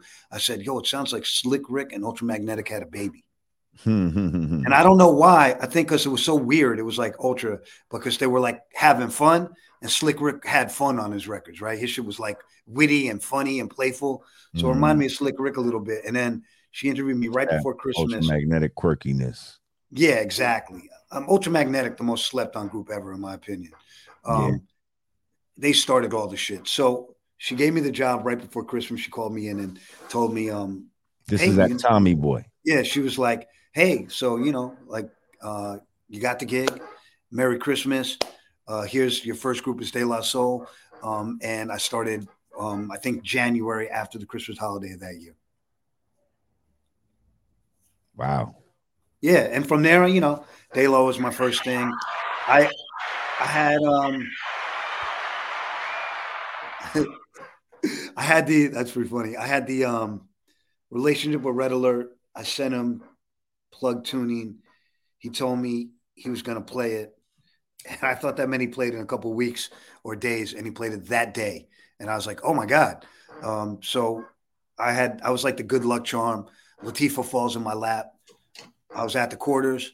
Um, 45 King came up to me and knew who I was, which was super weird. And also at the Latin quarters, like he didn't look like everyone in the Latin quarters. Latin quarters is super thugged out, and he didn't. He wasn't thugged out, and I was like playing the back because um, I think he went to the quarters. You know how crazy that fucking place was. Um, I Huh? was, I was I mean, I, I was Yeah, blessed. I used to be up in that motherfucker. yeah, I was blessed. I didn't have any money. Like I didn't, I didn't have any money to wear anything. I used to So, be everywhere. I mean, I that's used to you had. places that you wouldn't even think of going. Trust me. Like yeah, yeah. Like this. I'm I sure remember. your line stopped at a certain point. Like, Yeah, yeah. I didn't no go- higher than the I quarters. Right. Or, Now, or once like it gets to Broadway RT and all that, Right, and the fucking the rooftop and all that type the of rooftop shit. Rooftop is as far as I go. I don't go past the rooftop. That's and that I only go when I'm with people. I went to Right, rooftop. right. I went to rooftop three times in my life, and every time I went with people. And it seemed like yeah. why why every every time I was there, Rob Base seemed to be performing. Why is this? yeah, that feels like a little later and shit. you yeah, know it was at the end of the rooftop. It was mean? the end. I was going in prime rooftop, Dougie It was, um, I saw Doug there. I saw Doug Rock there. shit like um, that. Um, who was the kid who never made a record who was rocking out there too? There was someone else. I'm forgetting his name. Um, I went to Zodiac one time. That was super scary. Smelled like angel dust. Um, it was with De La Soul. We did a show there. I've been believe it or not. speaking of Angel, I've been to the original Fever on went to- Jerome I- Avenue, not when I went there. I went to original Fever, Webster. but I went with Russell and a bunch of people. So it was, you know, we were safe. But um, and I knew Sal forever. But yeah, the Fever was was you know that was the. the I'm just going as a kid, just Yeah, that- I mean, I, I went there. I went there VIP because we went in the car with Russell and everything. It was like you know a thing. Uh, I think Rick might have been with us too. It was, you know, and I never went to um, the Castle or any of those places up in the Bronx. I that shit was always too, you know, being from downtown. Well, I would go to Brooklyn. I went to high school in Brooklyn, but the Bronx is like, it's another thing. Like you know what I mean? It's like the Bronx was like, the Bronx had me shook. I'm not fucking around with the Bronx as a kid. It was like, nah. So, all right, you get the gig, Tommy Boy, boom, bam, boom. You're actually a Tommy Boy when we go over there, but you're like, up, but I just got a job at Elektra. You could come over here, or you could. Yeah, you. to- Well, I, it wasn't even like that. I straight up told uh, Max, like, "Yo, I'm going to Elektra, and you'll get a better deal. So come over here. Like, come wait up a minute, put the brakes on, and you know, Max is about his paper, and we're talking, you know. So this is the other thing. We didn't know what paper was then, right? Paper was like I didn't understand paper. Like I didn't get it. Like Mhm. so, and the reason I went to work at Elektra is because I was hanging out with Russell and Andre Harrell, rest in peace, and Jimmy Love and a couple other people at Nell's one night. And he was like, Yo, you're on fire, kid. Like, and Andre said, What you making? And I was like, What do you mean? And they're like, What do you, you know, I didn't even understand the question. and what do you, what, you know, what do you, what are they paying you? And I was like, 30,000 a year. You know, those dudes started laughing at me Yeah, and laughed at me. And, and Russell was like, Yo, you're a dumb motherfucker. He's like, Come back to Def Jam. I got 45,000 for you. So the Beasties threw this dude at me, Tim Carr. He offered me a job at Capitol for like 60. Um, and then um, Raul Roach, because of Gary Harris, rest in peace, um, tapped, knocked on my door, and, and I met with him and this dude Krasnow, and I, I was going to take the job. So I remember Monica wanted to sign Pooh She didn't really know about Brand Nubian, but Monica Lynch told me she knew I'm, I'm moonwalking out the door. She says, "You know, if you sign Grand Puba, that's unethical because we want to sign him." And I said, "Don't Oh, worry about it. I'm not signing. I'm not signing Grand Puba. Don't worry about that. I'm signing." And I didn't tell her I'm signing Brand Nubian. So so- so- so- so it's not technically it's not unethical. right, right. Well, she and you know what? for that later? A little bit, but you know what? Like paying me thirty thousand dollars a year is unethical. Right. Ooh. You know, so I love Monica, Mm. but she's Tom owns the label, and she's just like me, underpaid. You know, so Right. and and they should have called that that record company Mo Love Records because she did everything. She's the brains of all of that, and I, I firmly believe because she's a woman, and it's called Tommy Boy. People don't know that, but she's the Mm. battery of that whole shit. Whether it's Coolio or Naughty or La or De La, she's the battery, and she doesn't really get her props um, like she should. Everyone knows Tom Silverman. Everyone doesn't know her, and she's she's a real one. Um, she really knows music and culture. So so fast forward, I'm an Elektra. It's a very I have an inauspicious debut. I'm up there. Um, Shazzy's my first record. It's a fucking frisbee. Um, I'm I think I'm on the ropes, but this weird shit happens where I remember that name, Shazzy, and it's just like And I just It and I didn't- it like, didn't oh, pop. That's her It label name, Shazzy. She- Like, She had she had one song they played a little bit Jigaho where I um I used a skull snap sample very very early, one of the first uses of it, and and, they would literally play, play the instrumental. So you know you know it's fucked up when they play the instrumental on the mix show, not your record record. You know that feeling? You're like, oh, they played the instrumental. That's fucked up. wow, so- I haven't so- heard that name Shazzy in like It's it's a Oh, forgettable name. She was the first Charlie Brown. That's the first artist I didn't get along with. Um, and uh, but this record somehow ends up on two of the biggest music critics top 10 list for the year, which is bonkers because it showed what fucking mountain climbers they were. Because the culture doesn't fuck with the record, but they're fucking with the record, right? right. So Robert Christgau, he's a famous critic, and this guy named Jon Pareles writes for the Times. So I get to keep my job, and and I have you guys coming down the pipe. Um, you guys scared the living shit out of half of the label, which I thought was kind of amazing. I thought that was like great because you guys were, like it to do that. of course. Well, you know, look, man, people are like, I feel like rappers and and fuck that, young men, black or white. When you smell blood in the water, you like to fucking, you know, you're gonna circle that shit, right? Because it's like you you smell the fear. Someone shook, and your natural impulse is to be aggressive. That's just how we are as young men. We're we're wired to be like that on some level. Um, and I think that you guys scared people at the label, which was fucking dope to me. Um, whether black or white, there was as many bougie black dudes who were scared as you as there were white publicists. Um, and I think um, you guys didn't make it any easier when you swiped the car vouchers. That that didn't make it any easier for me. we didn't swipe any car vouchers. Someone did, I think. swiped any. Um, um, Nobody swiped anything. Okay? okay. Let me explain what happened. Yeah, I want I want to know this because I'm, I'm always confused about it. how the whole shit started in the first place. Okay. Now, granted, I might have been the, you know, help develop it, but here's what happened. So, um, you mentioned him earlier, Raul Roach, right? Yes. Yep. So now the first show that we ever did, Elektra had some punk ass uh publicity show for us, and it was at the Brooklyn Academy of Music. I was with you guys. Okay. Bunch of white people in the audience. They had these masks and shit. It was Yeah, it was crazy- fucking super weird. it was super weird. So we did like what brand Nubian and feel so good. Maybe that might Yeah. have been all we had at the time, but Yeah, they was fucking with us. they were. So Raul Roach is there, and he got some bad look model broad with him, right? So we had took XYZ cars there, I guess, or something like that.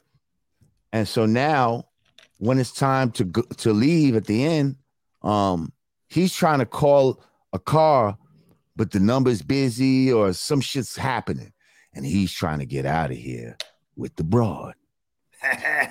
So he's like, listen, um,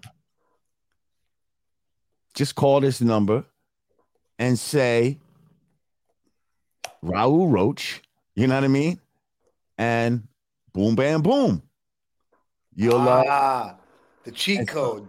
and so you're good, you know what I mean? So I said, all right. So boom, he left with the broad. We called, did that. Every got the car. Of course, we didn't go straight home. Like back then, if you get a fucking car of that nature or something, you're gonna go around with it or whatever the case may be. So for that night, we took the car, da da, da, and then boom, we dropped off. So then it's like, you know, then I'm thinking like, because it's, you don't need the, they have vouchers in the car.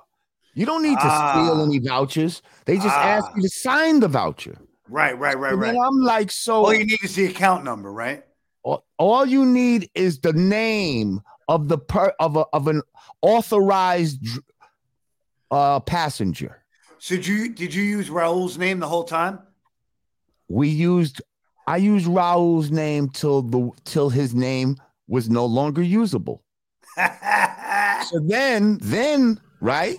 So then what we would do is we just go up to the office. You motherfuckers got those lists of of everybody in the in the office. You got their name and their extension on your pasted uh, on your fucking wall, thumbtack to your wall. You know, your little directory. So you just go into the office, go into the directory, and pick a name. And we just pick different names. And until the name can't be used no more, till they get onto it, and we move on. Yeah, so we moved on to female names. I had Beth Jacobson, like, like my girl at the time was Beth Jacobson. Did you use uh, my name? I don't know, probably. Like I'm, I'm, i think I'm thinking I might not have I might not have been on the the executive list for XYZ. Bro, everybody on on that worked on Elektra was on the list. Amazing. If you worked on at Elektra, you could get a car. That's amazing. So I wish I knew. I didn't know this scam. I wish I knew this scam. But no, no. Here's the better the part. The better here's even better part of the scam. So not are we just getting rides, right? It got to the point where I'm coordinating shit.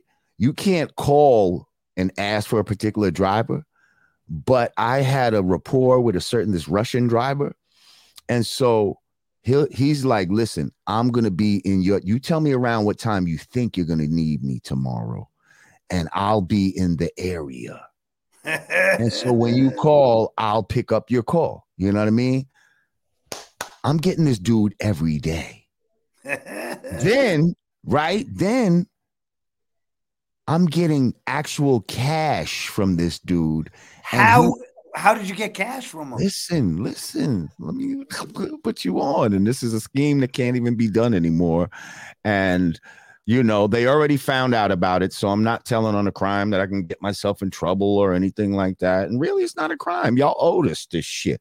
We had we had to pay for it anyway in royalties. So we and, paid and you had and, and like let's be real, the deal, and it was the most expensive deal I've ever done in my life at that point was peanuts. Right. So they just we deserve this. So anyway, so this is how you get money.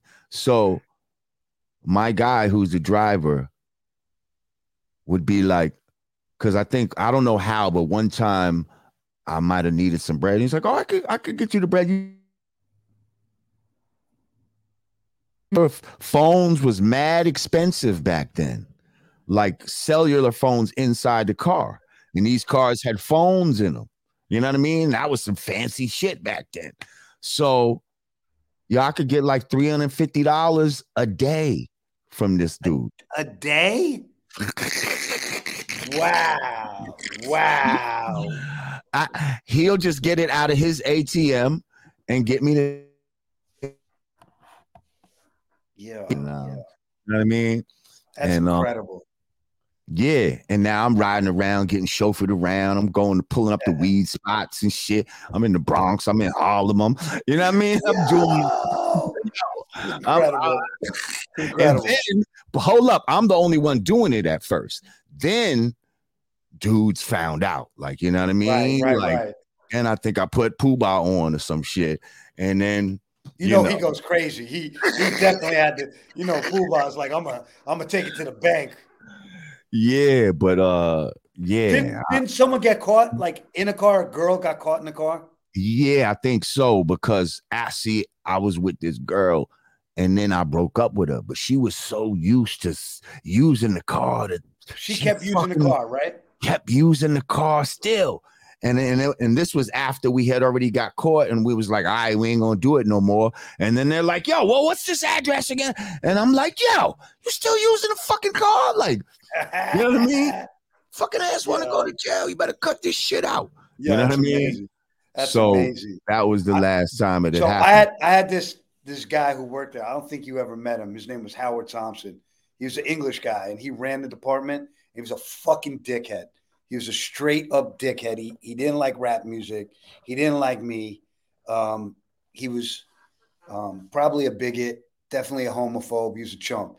And he sat me down and was like, Your band has stolen $17,000 worth of calls. I, I, said, I, said, I said, Really? He said, Yes. Did you know about this? I was like, no, I did not know about this. Is this is going on their recording budget, and you are now over budget. So I'm over budget. The album's more or less done, though. We're finishing it. Um, we go over budget, maybe ten thousand dollars. It's a sixty thousand dollar deal all in, if I'm not mistaken. So it's seventy thousand dollars to make the record. Right. And I, I had a guy next to me who signed Metallica. The office next to me is Puerto Rican dude, Michael Alago. He's totally bugged out dude. He's super cool. And I told him, I said, Mike, I think they're gonna fire me. I, I'm ten thousand dollars or eleven thousand dollars over on my album budget. He goes, Metallica won a million dollars over budget. Right. No one, gives a fuck? no one cares. And I was like, really? And I was like, the first time I realized that's when I realized that, like, wait, there's a whole other way to do this. Like, I'm making these records like I still work at Tommy Boy. I didn't know. I, I and that's part of the the whole thing, the way that rap worked. And I think maybe my experience was I just really didn't know a lot of shit, and I kind of made it up as I went along. Right? We all did because we didn't. Have, we didn't. There was no rule book. Where's the rule book? We never got a rule book said this is how you make records. This is what it costs. This is this is that. I really didn't know shit. I'm 24 years old, 25, 24, I think. I just didn't know any better. I didn't know how things work. I had no fucking idea. Well, I knew enough. I knew they had enough money to man. That shit we was doing was. I think you. I think you guys. I'm gonna say you guys have a lot more game than me at that point in my life. Um, and and I picked up some game fucking with you guys. I mean, look, Puba had a lot of fucking game, and I definitely I learned definitely- some shit from him. Oh yeah. Oh yeah. What? You know? Yeah. He definitely Yeah. showed us some things. Good. God, God He definitely showed us some.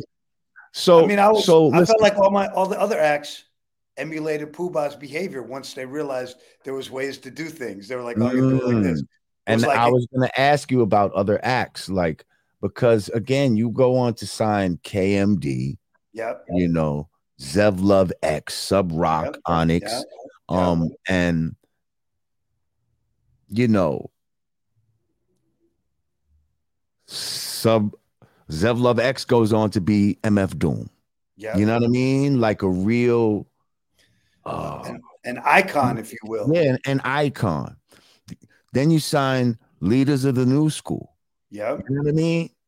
Who at the time, if everybody remembers, Charlie Brown was the one that everybody was looking at. Like that. Nah, it was always neck and neck. I disagree with Listen, that. I'm t- I'm gonna tell you from my perspective, the streets, that whole ah, ah, that shit he was doing, Yeah, yeah.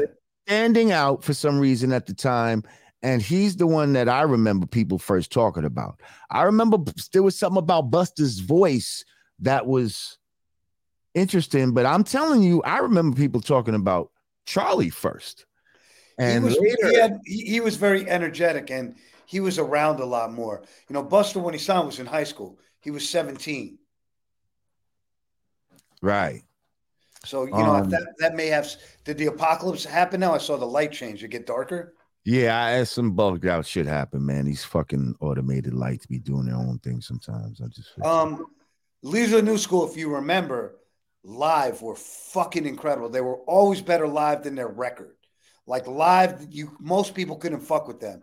They had a crazy live show. Like they were bouncing off the walls. It was like, and they did the like cold crush, you know, like group vocals and shit. They had they had a ridiculously good show. I didn't um, like their costumes though. Yo, they wore some really weird shit. They had the shit that looked like a postal service outfit, and yeah, nah, they was wearing like that that like the Jamaican like dance hall very. Jamaican, custom made, and I know that was some Busta hundred percent. influence. And he's feeling like, 100%. listen, we have we have to we're entertainers, we have to entertain. I understand, but I I just never liked it. And especially when we had to do shows with them. And like there were times when we're we're, we're sitting backstage and we're waiting and we're like, "What- what's the problem? Why can't we get the show started? And they're like, uh, yeah, our our our, our costumes just arrived at the airport and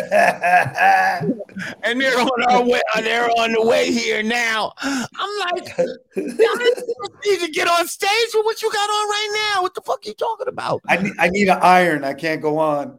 Yo, I couldn't believe it. It was like, yeah, the, you know, should be maybe another 30 minutes. I remember. I remember one time they were mad. Yo, our shit's all wrinkled. We need an iron. I'm like, "Fuck, you getting an iron for, bro?" It's like, nah. Oh man, yo, that I mean, look, the, the leaders was always the leaders was always like a handful. Like it just being, you know, and they had the dancer, uh, Geronimo, and there was just the, the whole aura was chaos. Like, and there could be a fist fight amongst them backstage at any moment. Um, they were all scared of Milo. I don't care what any of them say. He had them all in check. What happened to Milo? I don't know, man. I do not know. I, I felt like Milo in the dance with the new identity. Like I liked his voice and shit when he got when they. When I didn't he like when he on rapped. When he started on rapping, I that particular song. I that song was dope. That yeah, was dope. I didn't know he really rapped like that, but I'm just saying I liked his voice. I'm not gonna say he was the best, but on that song he was alright. Like By the time they did the second record, it was it was just a free for all. Like I don't care what anyone says, it was a free for all. There was there was just it was a free for all. It was fucking everyone's going for self. Busta knows he's a star, and he's sitting there like being very loyal, but the resentment is building. And Brown and him were like, you know, oil and water. Like they couldn't be in the same room together. You know, it was just like it was. I've uh I've refereed multiple altercations between them. We've all seen it. See, what I guess what I'm getting at is like you sign all these groups and then people from each group kind of almost go on to do even more, kind of. You For know sure. what I mean? Like, sure, um, hundred percent. do you feel like you were able to possibly see some of this in people earlier, or just people kind of surprised you as they as they got older and should be It's, like, it's, oh, it's you know each situation is different. I knew Busta was a star. Like mm, I, I, you know, once you know, I knew Busta was a star. Like, and by the time the second record comes out, when they perform live, the energy just goes up every time he gets on stage. Tip is in my ear. Your man's the man. Scenario is the gift and the curse. Biggest record they ever have. The one that causes the most dissension within the group. you mm, know. So he's clearly the star. Diddy is in my ear. Yo, what's what are you doing with Busta? Chris Lighty and me are we start to you know I, I don't want to say conspire, but we're like time for a solo Busta album. The second record gets made. It's not good. Um, I send them back to do it again. I tried to bring in Q-Tip. They all tell me no, except Busta. So I say, oh, he's smarter than everyone already because the guy who made their biggest record scenario is down to fix the whole record. They don't want to hear it except Busta. So I'm like, Wow. okay, not on, not only is he the star, he's um he's smarter, politician, mm. and and you know we we know what's going to happen. Second record comes back again. It's marginally better. I know it's not going to pop off. It's not the record they needed to make to level up, and the rest is what it was. You know, and Busta is. I, I we greenlight him to do the record. It takes him two years to make the record and put it out. By the time he make puts the record out, I don't even work there anymore. I start making it. I'm midway through, but I, you know, I, I have a new boss and I don't want to work for her anymore. She's not that nice to me. Um, and Zev is different because I always tell this to people. Um, Doom is my friend, but I worked with Zev at Love X. I didn't work with MF Doom. Um, and he remained my friend till the day he passed. Like I spoke to him a few weeks before he passed.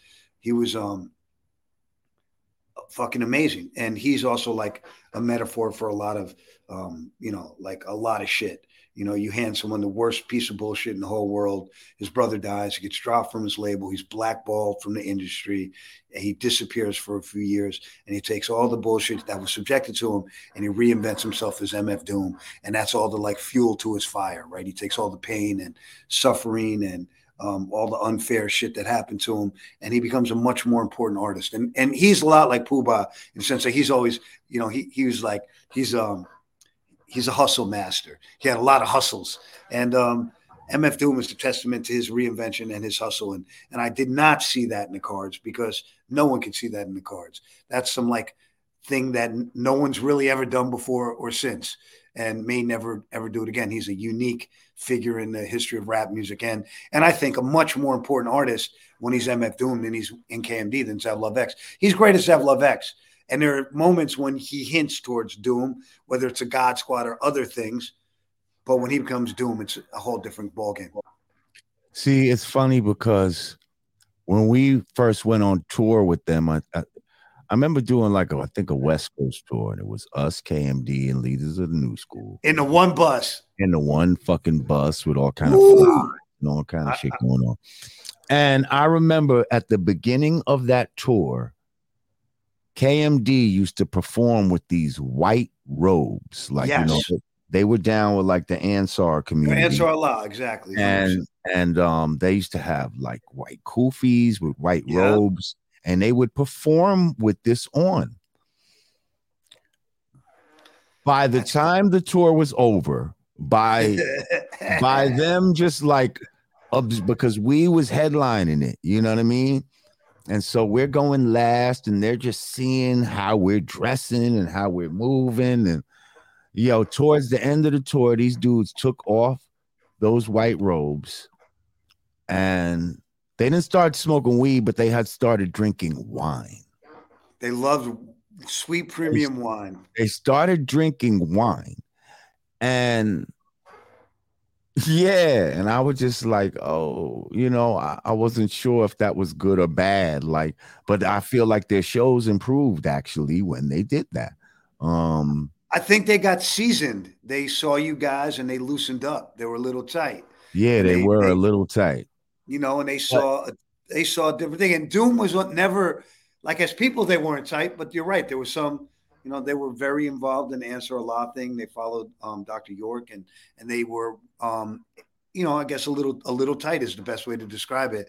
And um, by the time it becomes Doom, uh, he's, he's, like he's, super he's loose. loose. He's like, loose. he's like super loose. Like like I'm like he sound like one of these dudes, one of these Rikers Island dudes. Like like it was crazy. Like like I, I, felt I felt like Black Bastards was much looser. It was a much better record than Mr. Hood. It was more spontaneous Uh-oh. in the moment. They they had they had um you know they they hung out with CM Mob a lot uptown. They were with George and Grim and Rock Raider and um, my man T, rest in peace, One Eye T, and and Jay Black, rest in peace. Um, these cats we knew, Wild Street dudes. Um, but but you know, just funny cats, and and they were in this world that was like they were taking a lot of psychedelics. They were taking acid and eating mushrooms and hanging out with Dell, and they had you know Onyx wasn't in the group anymore.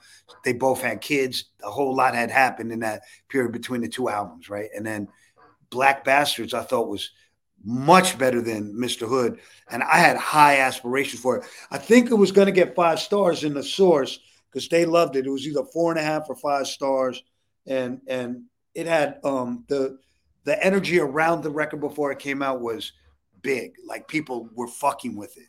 Like motherfuckers like this shit is dope. Um, and you know the shit hit the fan with that record. It all it all went shitty. Um, I mean, I feel know. like I remember thinking, why are they naming it that? You know why I mean? did you like, why did you feel that?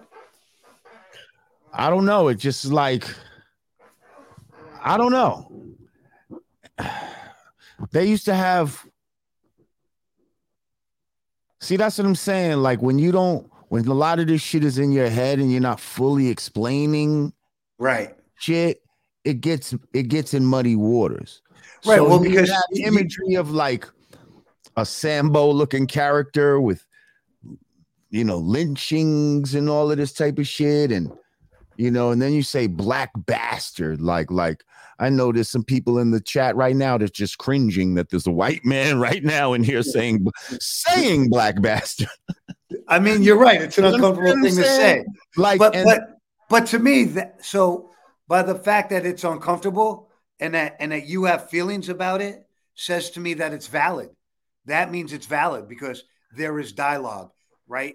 It's good. I mean, I can say that about make, anything. It's good. It's good to make motherfuckers uncomfortable. I think.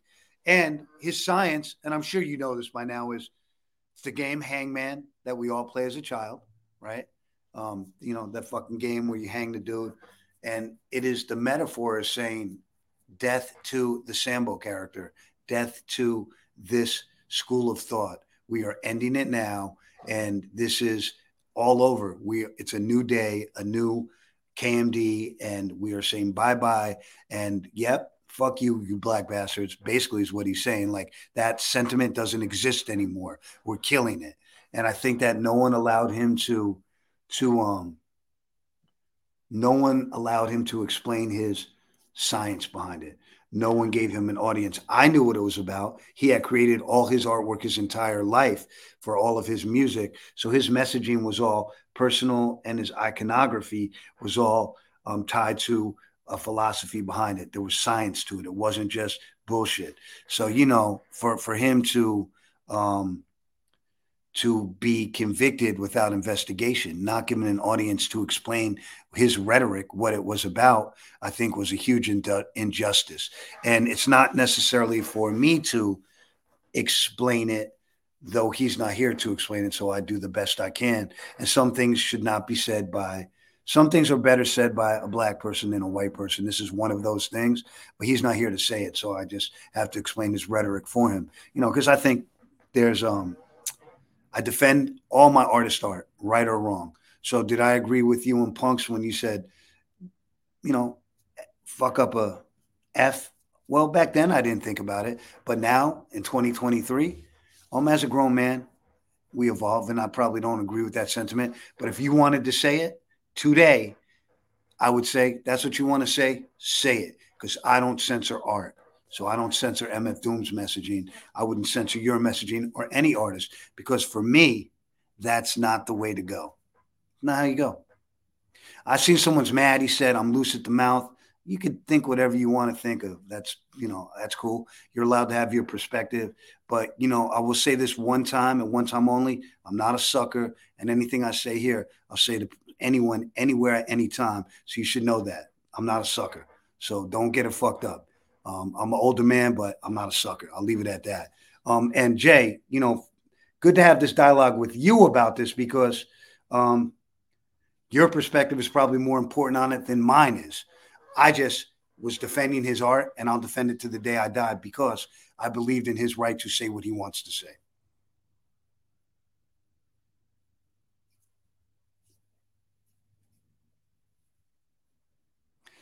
Um, I see a lot of the comments, and and you know what? Um, I'm going to explain some to you about Corey, specifically about Black Bastards. Do you want to know who threw Black Bastards to the wolf? Who who's the reason that this record didn't come out? A black woman named Terri Rossi, who wrote for Billboard. She wrote for the Monday Morning Monitor, and she's the one who took offense to the record cover.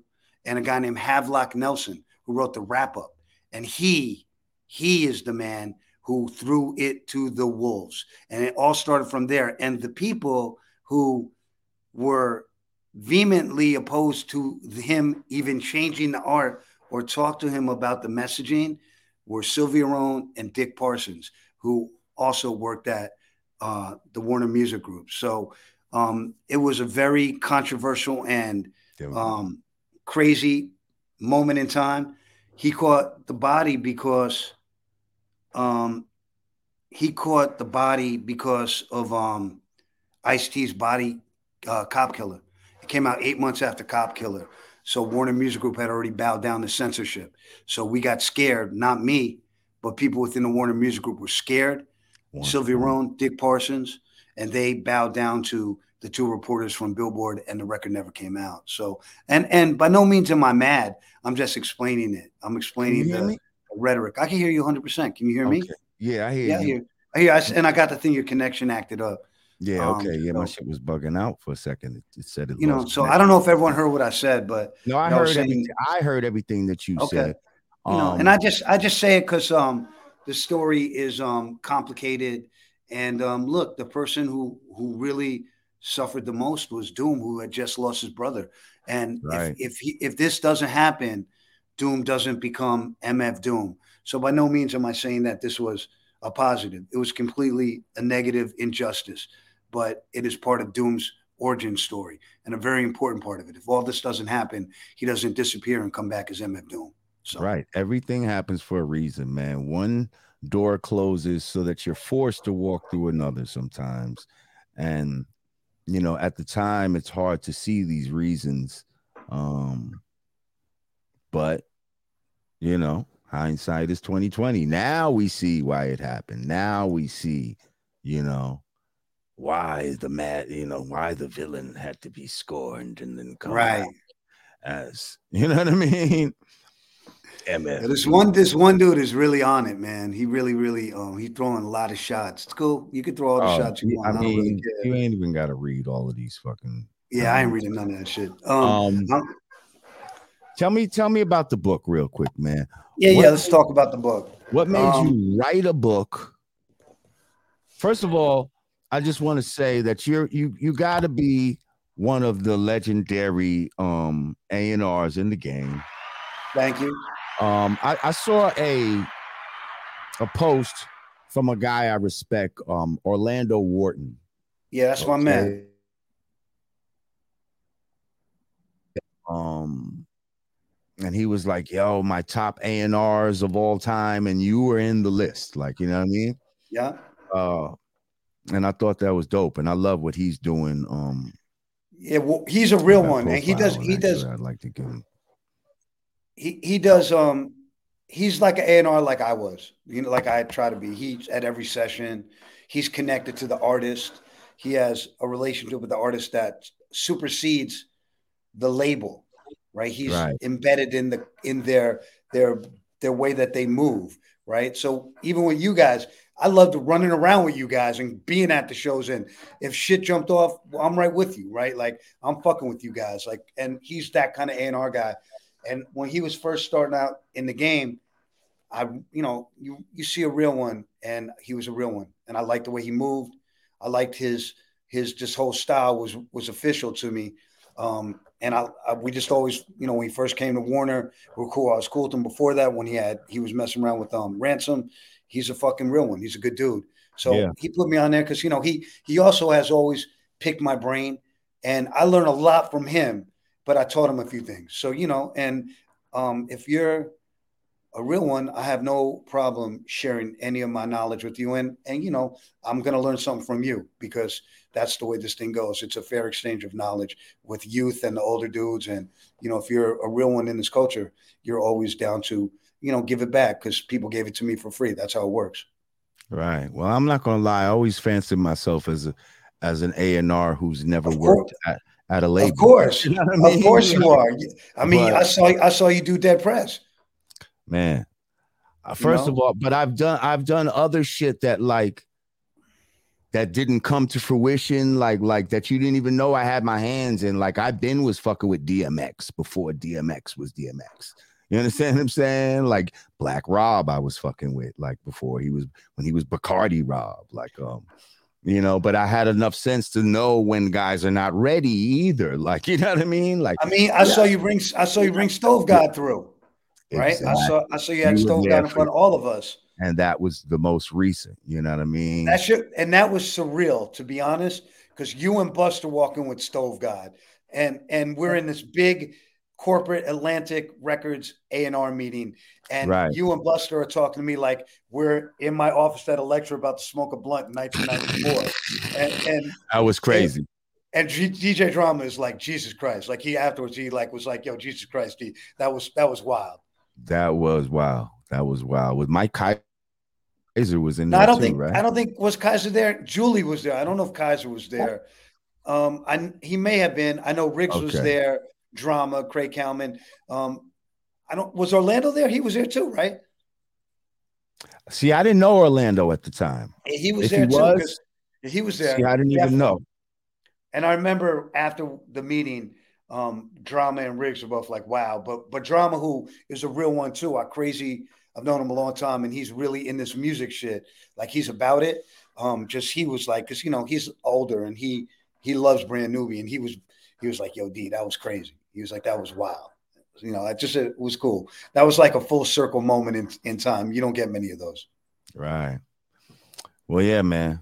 Well, now I got a guy, a, a guy named Great God, man, who was I got to hear it. Bananas. Let me know. I got I got Bananas. a thing. Trust we'll me. talk offline, but I got a I got a little um open door thing for you that um if you guys want to use it, there's a couple bucks for you to pick up with no strings attached. So you'll let me know. Oh shit, let's go. Let's go. Yeah, man. No you know, I, and and look, Jay, um, our relationship has always been um it started out crazy. I always had the utmost respect for you because you're about your shit and you know not everyone's about their shit and and um i always also the other things when you talk about the guest in the house mm-hmm. to me that's like the best metaphor for this mm. I, I absolutely and I, and I saw a couple people also have said the same thing and i think look macklemore's kind of he's my friend i think he went at it and, and his answer was a little full of white guilt mine is not necessarily full of that as in the same sense. I'm not. I'm not. Um. I'm not born with a silver spoon in my mouth. I'm a blue collar kid. I have a different existence than him. But one of the greatest honors in my life is being able to contribute to the culture and the art, and to be allowed to be a guest in the house to contribute in a small way to a much much bigger picture. And to me, that's one of the greatest honors in my whole life.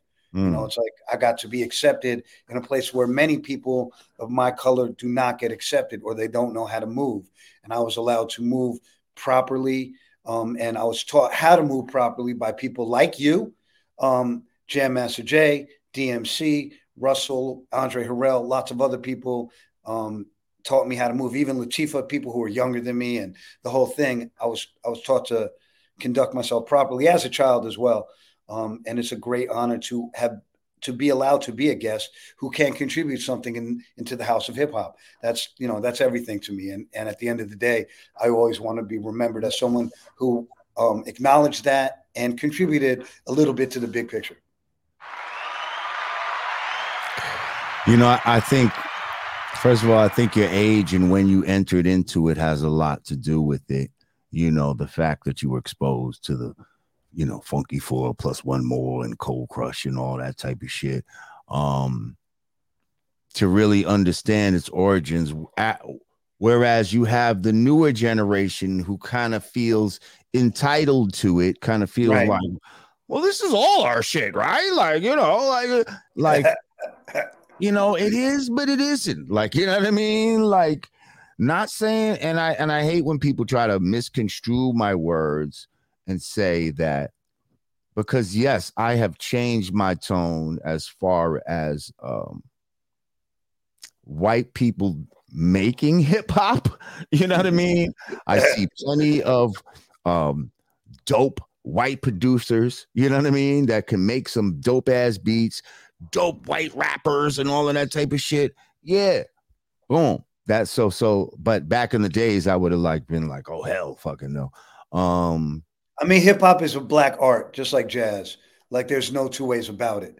Um, and you know, if if people like me or Alchemist or Muggs or whomever it is um, are allowed to be Bill Evans, if you will, or mm. someone of that nature, um, God bless. You know what I mean? But we also all acknowledge, much like I'm sure Bill Evans did, that jazz was a black art form and hip hop is a black art form. There's no two ways about it. And anyone who says anything else um, is kind of stupid and also probably white. You know what I mean? Like the whole like I don't see color in music and all that. That's just not how it works.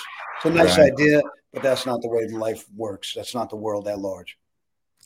Okay, so again, tell us about the book. What made you start writing a book? Um, um so my dad was a, my dad's a writer. He wrote, you know, he's published like 15, 14 books in his life. Um, my dad got sick. He had cancer. Um, first time and when he, after chemotherapy and when he's in remission, he was like, yo, we should write a book together because we both had really interesting lives. And we weren't necessarily, I wasn't necessarily raised with him. So we went to um, write the book and uh, he got sick again. And I put the book down because I had to take care of my pops. He mm. eventually passed away um, of cancer, liver cancer. So I I put the book down for like I put it. I was like I looked at it. I was like I put it in the shelf uh, in the drawer. I'm not fucking with this. It was too painful. Um, and as we fast forwarded, you know, almost seven, eight years, uh, his dear friend of mine got sick, and he was like, "Yo, you know, the book you start with your dad. You need to, you need to fuck with that. You need to, you need to get that testament down." So I went back to it and revisited it. Um, and he got sick and he passed. And um, I went through some shit like kind of like how do you say like I felt like a struggle rapper on an independent label. Like I had bullshit. Did you already have a publisher for this? So here's the thing: I had a lit agent, and I did. Dan Charnas helped me get to a publisher who wanted to. He had a standing offer for me the whole time. Um, I got a lit agent, and he was like, "Oh, this book, I can make it. You can get a hundred thousand dollars for this book."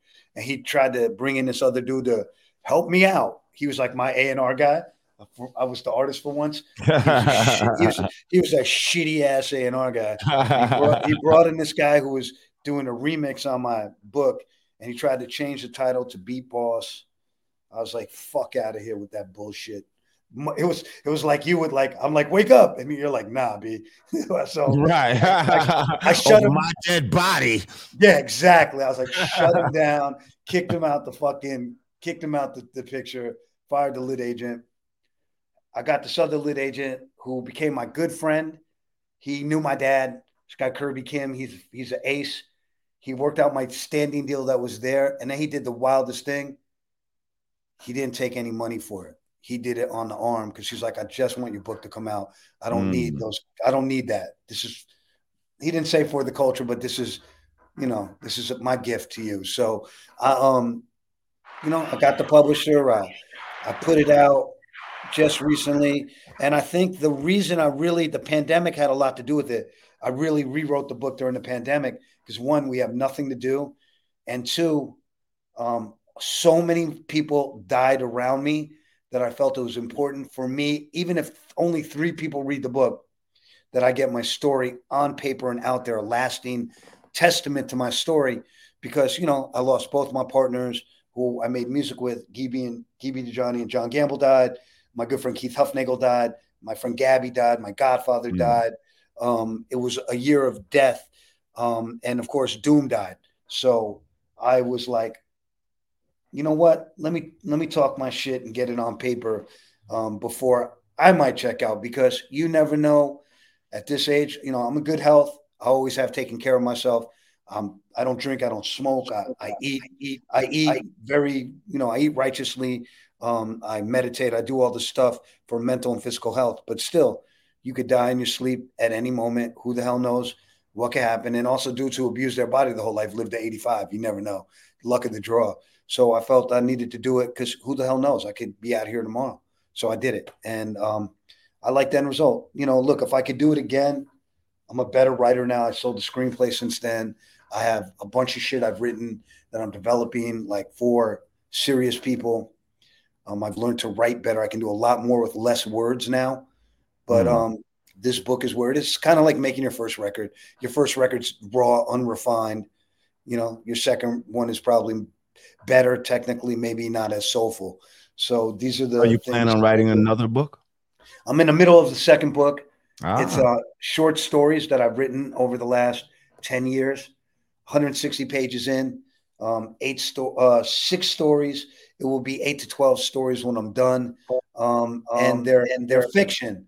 They're, they're they're fiction based on real life. So augmented fiction, I guess. Hmm. Now, let me ask you real quick. Um, have the authorities ever um asked you about that sign that's behind you? That 161st Street sign? No, they have not. And, and, and, it came to me from, from uh, a source I will leave nameless, a graffiti guy. I went to his house and he had many signs. And I was like, I like that sign. Like, like that D? He said, if you could get it to your house, it's yours. Right. So I, hired if a man with the van safely. Yep. I hired a man with the van. He came and picked it up, and I took it. It was like thirty dollars. So. Oh shit, that's funny as fuck. Um. So okay, here's what I want to ask you. Um. Okay.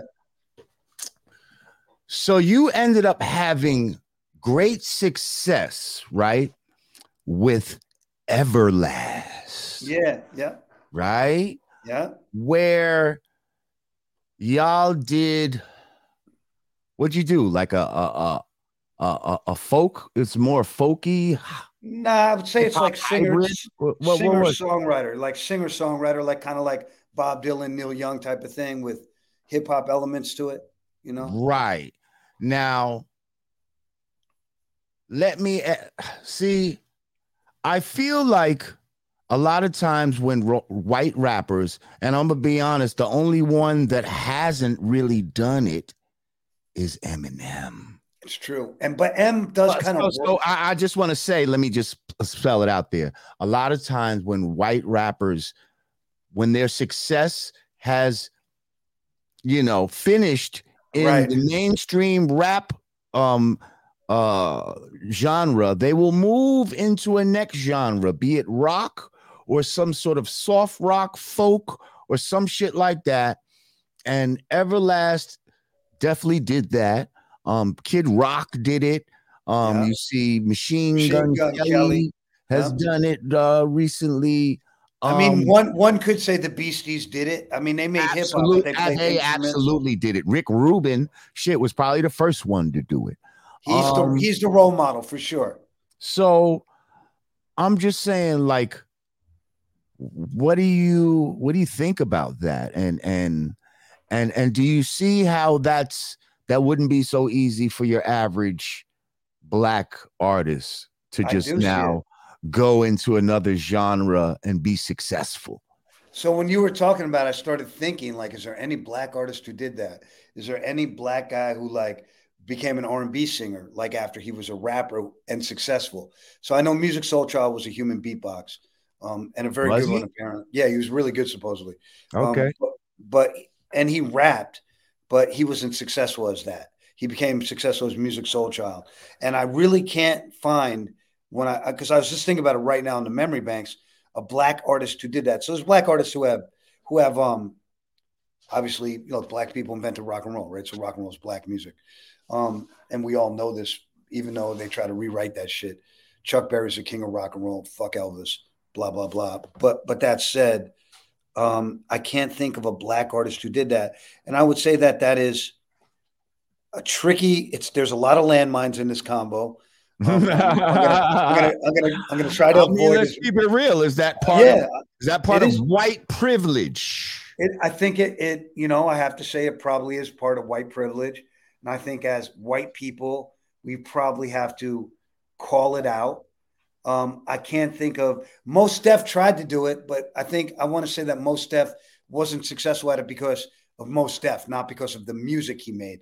I think Mos Def um, very chaotic, not that focused in his attempt to do Jack Johnson. So I thought that that could have worked, but it didn't. Even work. if you name one black artist that did it, that would be uh an That would be one. story. You see what I'm Yeah. saying? Like that Yeah. would just be right. one out of I named, you know, a bunch of white artists that were able to do this. Um and and and see that kind of goes to show like That's a double standard. See because in a way certain certain artists are cosplaying, you know. Hmm. Do you think co- do you, do you think the Beastie Boys were cosplaying in Everlast? Do I think they were co- I mean, it with their rap persona, in a way, they were having fun with black culture, like especially the Beastie Boys. They definitely Oh, yeah. were having I mean, fun. the Beastie like- Boys, like it was, it was almost a joke in the beginning. Let's be real. right. The way it's in drinking brew, you know, Yeah. like like like from around the way. Like, like if you was from New York, around the way meant Brooklyn, like, but only you had to be from New York to even know what around the way really meant. Um Right.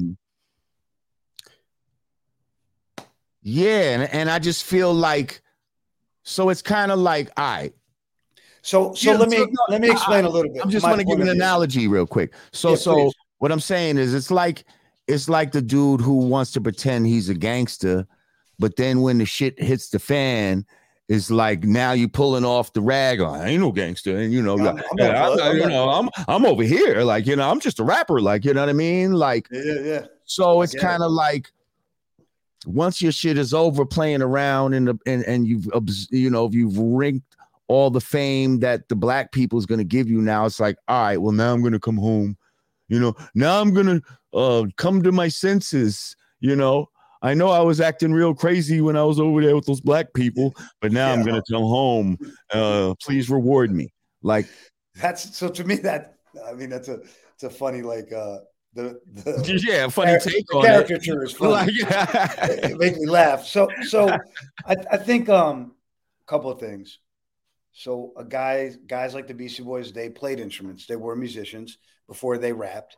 right Um, they kind of never fronted like they weren't musicians, um, and they reinvented themselves playing music and rapping at the same time, and they created a hybrid that was pretty unique. And I, I feel um, earnest. I don't think it was exploitive of rap culture. To me, it wasn't, and I think I would think. well that's what they that- did later on Right, but I'm going to say that, like, I think License to Ill, maybe it was exploitive. And I think that Russell Simmons probably encouraged some of that. To be honest, he saw the dollar signs. right So, So and But, that's but what and what I'm saying is, if and if black, if if hip hop culture would have really embraced the Beastie Boys like we did in License to Ill, because I'm going to tell you, they're one of the only white boy like I was in the quarters. Hold it Right. now, hit it. yeah, that shit was banging. shit that they Yeah. would play for real, for real. So, and no, I don't know a lot of other white rappers that could say that because they damn sure don't play Eminem in the club, but that's a whole nother s- thing. Um, I mean, they, you're right. I mean, they they played that record and they also played um Paul, Paul Revere. Revere, yes, Like, and that shit would make people go crazy. those like, two you know. joints are the ones they played. But, um, yeah, I say that to say. So now imagine that we embrace them more. Like, would they have gone on over to those instruments and all, or would they have kept trying to do? You see what I'm saying? Well, I know- I know- I know really what- fucking with you I know and you're right. Their second album was a flop. Paul's Boutique, as good as it is, but they picked up instruments because that record flopped, and they were like, "What do we do now? Well, let's do some shit. Let's." And and to me, it wasn't contrived.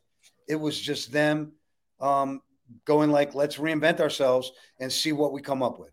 Right? It was right, let's creative. reinvent ourselves. And since we are white and have a lot of white fans, what else do white people like besides hip hop that Well- we can kind of tap into? Well, And so I don't think a- I don't think a I- black artist. I'm just saying I can't easily be like, Right. well, now since I'm black, what else? Like I can't jump over to reggae if I want.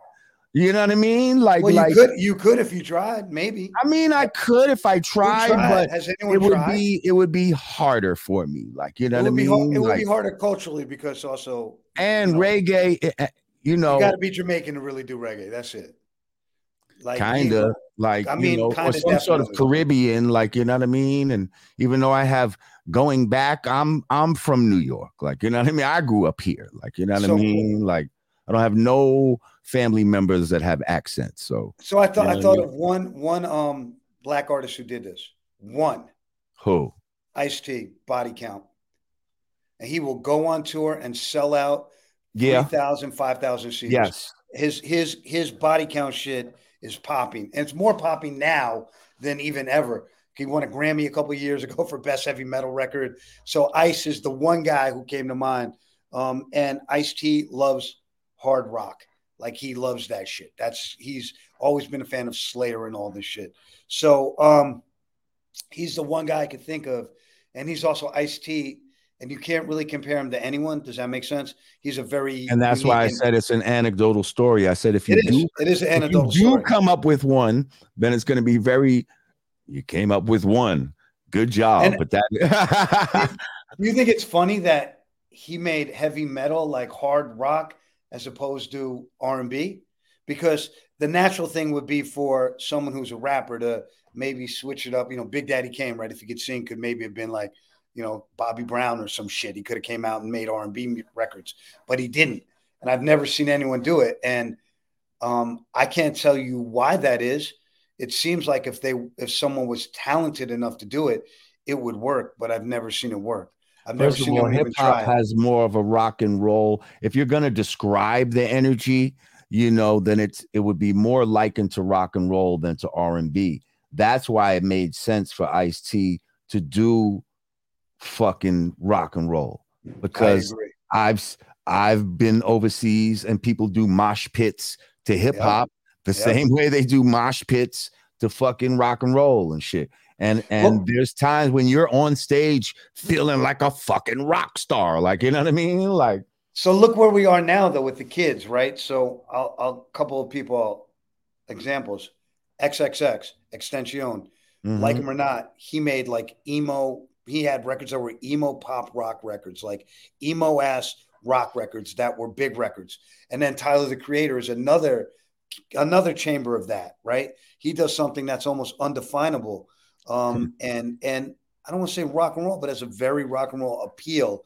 And then there's bands like Horror, which are like, or City Morgue, or even fucking Six Nine for that matter, that feel to me more rock and roll than hip hop. Am, am I wrong in thinking this? And I think these records were embraced by the kids who listen to a lot of emo kind of like Southern California driven punk rock, like stuff like Paramore and all this other stuff. There's a whole world of rap that feels very connected to that shit right now. And I don't know if that fits into this paradigm, but I think it's it's adjacent to that. So, and maybe that's generational and it doesn't really answer your question necessarily. Um, but XXX did make pretty much an emo rock record. That was huge. Um, so I do think that also it's cultural. Um, as a, I think white kids are raised with their parents' music. Most of their parents listen to white music, right? So maybe they had a Stevie Wonder record, but they probably listened to Led Zeppelin and Johnny Cash or whatever the fuck's in the house. My parents listen to everything. So I think that My that's parents part listen too. to everything. I had Fleetwood Mac in the crib right next to fucking James Brown. I'm Did just you saying. listen? Did you listen to Fleetwood Mac yourself? Yes, I did. Okay. Yeah, I did. You you you Interesting. know, see, you don't know about me. Like, there's a lot of shit you don't know about me, Dante. I'm just You I'm know, just curious. I'm curious Like, about growing up in Fleetwood Nourish Mac. Shell, growing up in New Rochelle, like there's a lot of mixed shit going on. Like, so There's a lot my of white friends- people in New Rochelle. Exactly. So a lot a of lot of Jewish people in New Rochelle. white, Spanish, fucking all kind of shit. So, um, I say that to say I used to like Kiss when I was a kid. I like Kiss too, but I don't think I like the music. I like the theatrics. I like the theatrics. Well, it was hard to me too, like hot, hot, hot as hell, like some shit like that. Like, I mean, in a, in a way, it's was hard to me when I was young. it's like rap in a way, right? Because it's antisocial. Yes. Um, You know, Kiss. When I saw Kiss, um, I saw Parliament Funkadelic the same year or a year later, and I felt like they were similar live stage shows. I was like, this shit is like super theatrical. It's amazing. Uh, and Earth, Wind, and Fire too. I saw when I was a kid. It all to me seems similar. Yeah, I just say that to say, like, um, you know, Yeah, I have think you're right. I think I think you know. it's I've not never. so easy for a black man to do some shit I- like that. That's all. I, I think virtually impossible. Um, and I think you're right. I think that um, it's twofold. There is some white privilege involved, and I also think that um, cats are leaning into a lot of the culture that they were listening to before they discovered hip hop. Right? Mm. Because not not everyone discovers hip hop at the same time. So I can't. Machine Gun Kelly is a wild card in the mix because um, he went punk rock, and he's so much younger than not punk rock, but like emo core, and he's so much younger than us. Um, I don't know what he was raised with. Um, it makes sense that he makes the music he makes if I think about his age, because he probably was into the Paramores and the Blink 182s of the world before he rapped. Um, Everlast is a unique individual because I feel like his connection to hip hop is very honest and real. He has told me many times that he listened to ACDC and um, bands like that. And then Run DMC came out and it flipped his wig and He never looked back at that stuff again. But he grew up with his dad who played guitar and played Neil Young and Johnny Cash songs. And he learned how to play guitar as a child. I remember Cheap Trick. Remember Cheap Trick?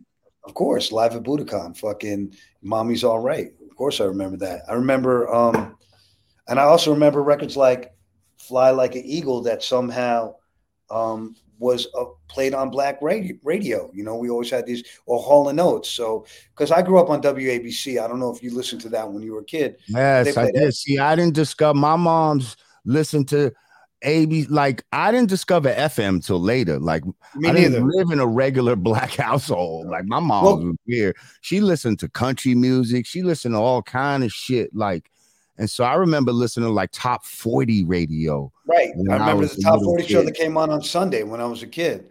But Um, we had James Brown records, and I love the James Brown records because they had a black man's face on the record.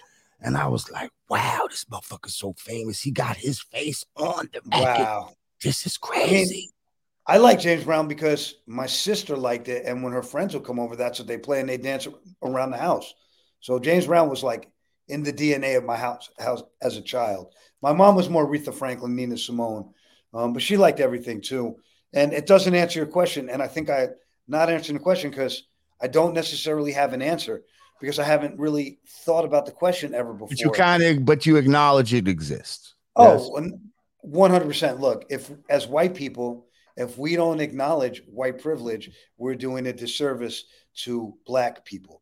So we have to acknowledge it. And I acknowledge it emphatically. And this is an example of it that I probably had never seen before. And I thank you for showing me this. It's something to look at. And I think like I thought about this a lot more the last 10 years. Um, because it's been more important maybe than it have been. When, when you when, see, when you see young, young black people getting killed fucking all the time, you have to really look at yourself and question your white privilege because you know it's not accidental that young white kids are not getting killed like that by white people. This is the the worst and for the most example of white privilege that I that we can see. The one that we all can see, but the the clandestine ones, the subtler ones, like the point you're bringing up, I don't necessarily see that stuff. So it's good to get my coat pulled on it and to see it. And I don't know what the I don't know what the answer is. And maybe it's not for me to have the answer. Maybe it's not an maybe, answer. It's not necessarily an answer. I'm just brought it up. You know, I think I mean? it's interesting. I, I think it does exist. It. I think it does exist, and I think that um, um, it's not fair. We maybe we need more body counts. You know, it's funny too. Here's an example, but they weren't rappers. So my favorite punk rock band of all time is the Bad Brains. They're black dudes, right? Um, I would have loved them if they were green, but their music is so good. I think because they're black dudes, they're funkier. There's a funk in the the crazy punk rock shit they're doing that no other punk rock band ever had. Hmm. So you know, I mean, and and the inverse of that is I didn't love Living Colour. They didn't have that funk to me. Hmm. I feel you. Um, well, see now when I think about it, if I want to give you like a kudos, I could say I can't think of a band, a group, an artist that you signed that necessarily contributed to the bullshit. I mean, I never signed a gangster rapper. I, right. I, you know, that's not me. Like you, you never know. signed no murder music. Did you sign. Del as well? Del hum- funky homosexual. Of course, of course. Right. So you know, like, yeah, I don't, I don't, I wouldn't sign murder music because that's, um, that's not my wheelhouse. Let's clap it up for that. Hang on, let's clap it up for that. Yeah, never signed no murder music. It's not a conscious decision. You know what I mean? It just is. Like I never, you know, in the band I tried to sign, and Bob Krasnow two bands he wouldn't let me sign. Cypress Hill because mm. of Kill a Man, because he it was you know it was controversial, and he didn't let me sign the Gravediggaz because of one eight hundred suicide. He's mm. like, I'm not mm. signing this record. They have a song in there. It's like, you know, it's a pro suicide. And I was like, no, it isn't. And he was like, I'm not signing this. So he wouldn't let me sign those two groups. And I wish I had I signed them both. Mm. I mean, Cypress Hill should have been on Elektra. They would have fit in with everything. I mean, I used to be hanging with fucking B-Real like I remember early, the record you guys. The, I remember the record you guys made, Spark, Spark Another, Another Hell. Hell. Come on, man, that was the shit. Like, um, yeah, man, they're a unique group. You know, Cypress. I was with B-Real last night. I did the thing at Barnes and Nobles, and to me, they're um, they might have been the most the West Coast group that had the most East Coast vibes, if that makes yeah. any sense. You know, Souls of Mischief, their music when that shit. When I first heard their shit, I was just I was sold. I was like, yeah, me too, man. I was blown shit. away. Their blown demo was away. The demo was kind of the album too, and that's what pisses me off because they had Hand on a Pump and Killer Man were on the demo. Um, mm. So you know, fuck, I, I should have maybe I should have quit my job and took it somewhere. Who the fuck knows? um, but, but, um, I did sign Del, and um, yeah, murder music doesn't appeal to me. That's just not. I don't. You know, I listen to NWA. I like NWA. I like some gangster rap. I just don't. I don't really feel like that's what I'm supposed to do. I can't explain other than that. Hmm. It's like it's not. I never thought about it too much because it's just not what a. It's not what I'm supposed to do. I don't think. I would have signed Ice Cube if I could have, though. But you know, and then that's the other thing: is the music it, is the music important? Ice Cube was important, right? Yeah. So, so you Listen, know, Ice, I loved fucking America's Most Wanted. That's didn't didn't we all didn't we all love America's Most Wanted? Sheesh. I think it was it was um lovable. I think the other thing was um NWA was you know like spoke of California. New York, New York always fronts on this, but New York was late on the first NWA album. Like, there's like, I love NWA. It's like, no, you didn't. There's like three people who knew NWA in New York. I was one of the three. Chuck D and Hank were probably the other two.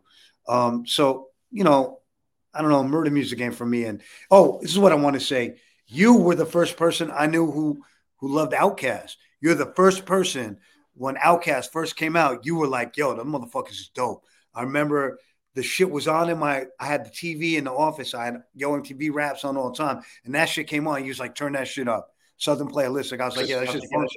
I was, you were like, "Yo, that shit is funky," and I was like, "Yeah, I was like that." I remember that, but you were like the when the album one. dropped, boy. I was on it.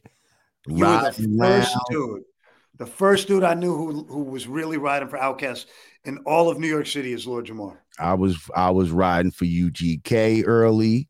I was riding uh, for Spice One. See, I fucked with a lot of outside of New York shit before niggas in New York was doing that. Like they was just only New York.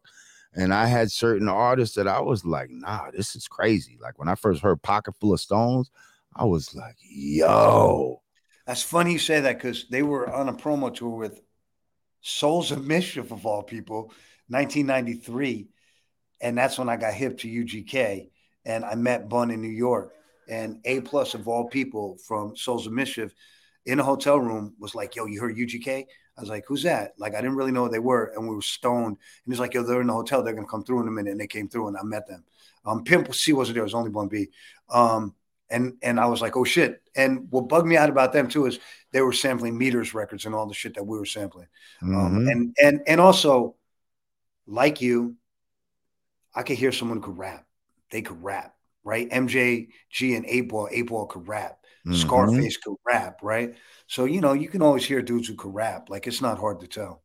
Yeah, man. We used to have fucking freestyle sessions in hotel rooms and them shit, them dudes was dope, man. Especially Bun was really crazy with it. But Pimp C could fucking rap too, but he was like the mind. He was the brain behind the. He's the sound too. He's the sound yeah, of it all. The music like, and the production and, and the singing shit, the high pitched voice. Like he's just like yeah, he's iconic. I mean, UGK's music too.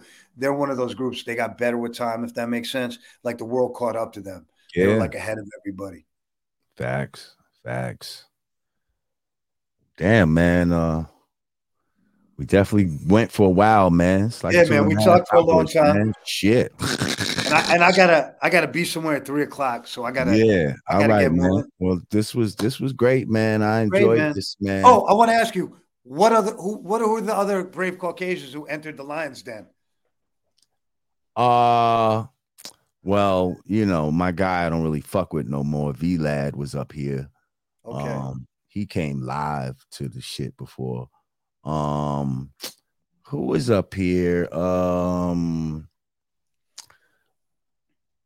Tupac's brother Mopreme came up here with this with this lady I forget what that was about.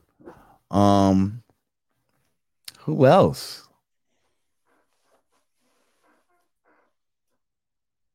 I'm not remembering, but yeah, definitely. Not mem- they're not memorable. Yeah, they're, they're, they're, oh, they're not going to be as memorable as this because see, up here we like that. We like that real hip hop information. Like I try to get a lot of like classic people up here. You know what I mean? Like the real foundational people, like of this hip hop shit. So you know, Caz. You need, you, you need to get Pete Nice up here. Yo, you know what's crazy? I just saw a video of Pete Nice with a fucking beard rhyming or some shit somewhere, looking like he didn't really want to rhyme, but like somebody made him say his little verse real quick. Yo, that'll be kind of if he got an ill story. Wait, did I? you know, you know what he does now, right? He he helps run the Universal Hip Hop Museum. Oh, see, I didn't know that. Yeah, because he's um, a huge collector of hip hop memorabilia, like one of the foremost in the whole world. So he gave all his collection to the museum. So he, he just um, gave it to them. They ain't giving well, no he. I mean, he didn't sell it to him, but it's all on display there, right? right. Um, and and he knows all the other big collectors, so he curates a lot of the stuff for Rocky with everyone else who's working up there with your man who's really involved with the LG. Ah. Yeah, so he um he's around a lot, and he has a hip hop flyer exhibition right now on the Lower Side. That's super dope. You should go. You'll dig it. Um, he I, I'll connect you guys. You and you know it'll be good because Yeah, he's a funny guy. me a, uh, uh, somebody sent me something about that flyer museum because I think they had a flyer with us on it or something in there. Some I think like he that. does. He he showed he has definitely. Yes, he does. He has. I think. Did you do shows with them? Probably. I think it's a 3rd Bass, De La, Brand Nubian, and someone else flyer that I saw. Probably. We did show so many fucking shows back then. It was retarded. The, the the best show that I remember is when you guys at the Palladium in LA with the sound man. I'll leave it at that. Oh yeah, yeah. That was great. That was great. That was that great. was a classic. that was prime punks jump up, and then a punk Yeah, it was. actually Jumped jumped up. up. And, and oh, and pe- real quick, when it, I I see when they talk about that word in that song, I don't like when they try to assign it the terminology of it. There's right. It's a different thing. terminology. So when you say you- uh FL, mother, you know, that doesn't have anything to do with their sexual proclivity. That's Nah, just that that means just- it's a punk ass motherfucker. Derogatory term, yes, of a bitch ass, and that can be heterosexual, homosexual, whatever. Nobody's commenting on that, but they almost try to hijack our fucking shit and make it about that. You see what I'm saying? 100 They try to act I mean, like the whole song was about that, and it wasn't. I mean, I rem- I remember your comment. You said, "Oh, they're they're gonna put up flyers boycotting us." You were like, "That's the second sniping campaign." I was like, "Yo, this guy." I'll never forget that. I never. I was like, "Whoa!" And I remember everyone was people were freaked out at Elektra, and um, you know, that was another one of the like, you know, you guys were great at scaring people at the label. I think that's just great, and I think that more people at labels should be scared by their artists. I think that's kind of good because I don't get scared. I'm always like, this is fucking, this is cool. I get it. Like, and if you buckle under it, you deserve to, you deserve everything that comes to you. I mean, I was shocked. I was surprised when they even tried it. I was like, they're really reaching right now. They're really trying to turn this into something that it's not. Like, this is crazy. Like, you know. But I there's mean- a few things in there that are said that, you know, well, X says some things and he, you know, he says he apologized. I don't apologize for nothing I've said. I mean, you know, I mean, I, everything I've said. You know, I stand by everyone's right to say. but I'm also say. saying that I wasn't, you know what I mean? That's not what the fuck I was talking about. So I stand by what I said. Like you can try to make act it like why I was talking about that, but that's not what I was talking about.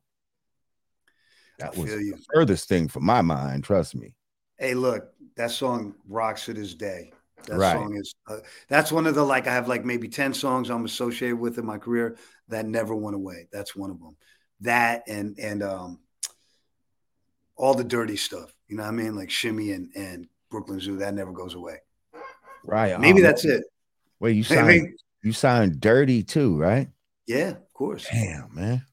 Yeah. That's I mean, like Dirty was he, you know, he was the, you know, he was the live, liveliest guy I ever worked with in my life. And working with him was like, you know, you knew you're, you knew you got a great one. How do you get it done? How do you get it out? How do you get it to the finish line? You got lightning in a bottle. You know what you, you think it's probably never going to happen again twice. Um, it, it, he only had one other song outside the album really ever that popped off. Um, and that first record's great. And, you know, it's all RZA, but I had to, I had to like get it in the package. You know, I got all the information. Can I get it in the bottle and get it out there? And we managed to do it one time and one time only. Yeah, he was man, he was something else, boy. Like Oh, well, oh, I forgot to say this. I'll plug my shit. Besides my book, I produced this uh, Ol' Dirty Bastard doc for A and E with Sam Pollard and the estate, and Jason Pollard directed it. Um, so it's with Icelene and Messiah Jacobs who run the estate, and it comes out in August. It's really fucking good. And when we screen it in New York, I'll send you the screener for you. You'll come and check it out. I think you'll dig it. dope, dope, dope. Do you have a copy of, of your book handy? You can hold it up Yeah. and show them let me go grab it. I keep one. around. what it look like. What it look like Here is my book. when Son you're of the- on the mic. Son of the City.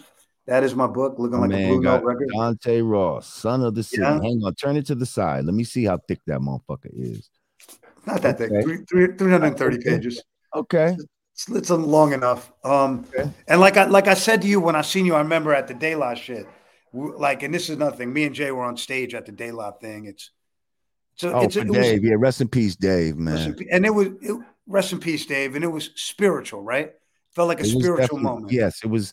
I, I felt better than than uh, like a, a funeral. You know what I mean? like it just felt better. like like this is what hip hop is supposed to kind of how you're supposed to do it if somebody passed. Like this felt right. That It was like a celebration. yeah, yeah. you know, and, right. and you're you were right there, and fucking Latifah's right here, and Posdnuos on the mic, and Large Pro's there, and all the comments, all these people are there, and and I remember you were asking about the book, and I said, "Yo, man, you know, like the book is my book, but it's your book because without you guys, I can't write the book. You guys are a centerpiece in the book, as are all the artists, and if I don't have the experience of working with you." My book is 83 pages and no one wants to read it. So, as much as this is a book I wrote, it's your book too because it's, it's part of your history is in it because our histories are very combined Absolutely, absolutely, absolutely.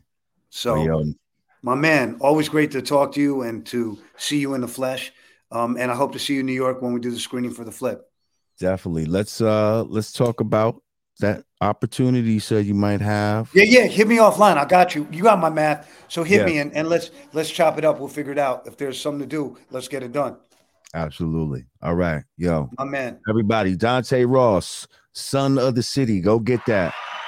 Hip hop history. thank you Peace. love Yes. All right, y'all. Hold up. Let me see. My shit moving slow today.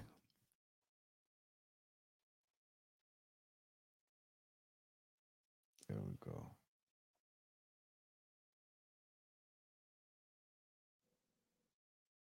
Oh, I was gonna say, why does it say James Anderson? Okay. All right, we did that damn thing, y'all. Appreciate y'all coming through. Hope y'all got some good information. Thank you for people that donated. Heck Nine, Dwayne Rhodes. Appreciate y'all. I will be back next week.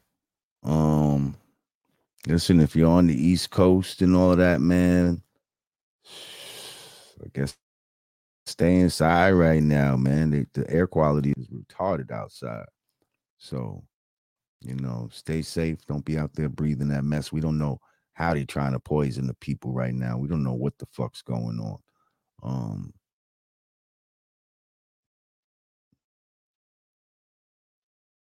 yeah. So just uh do what you got to do to protect yourself. Appreciate y'all. Once again, shout out to my guest, Dante Ross. Go get his book, Son of the City, out now. And uh, appreciate everybody for coming through. Make sure you click that like button before you leave. Once again, for the for the Godcast, I am Lord Jamar. And I'm gonna say peace.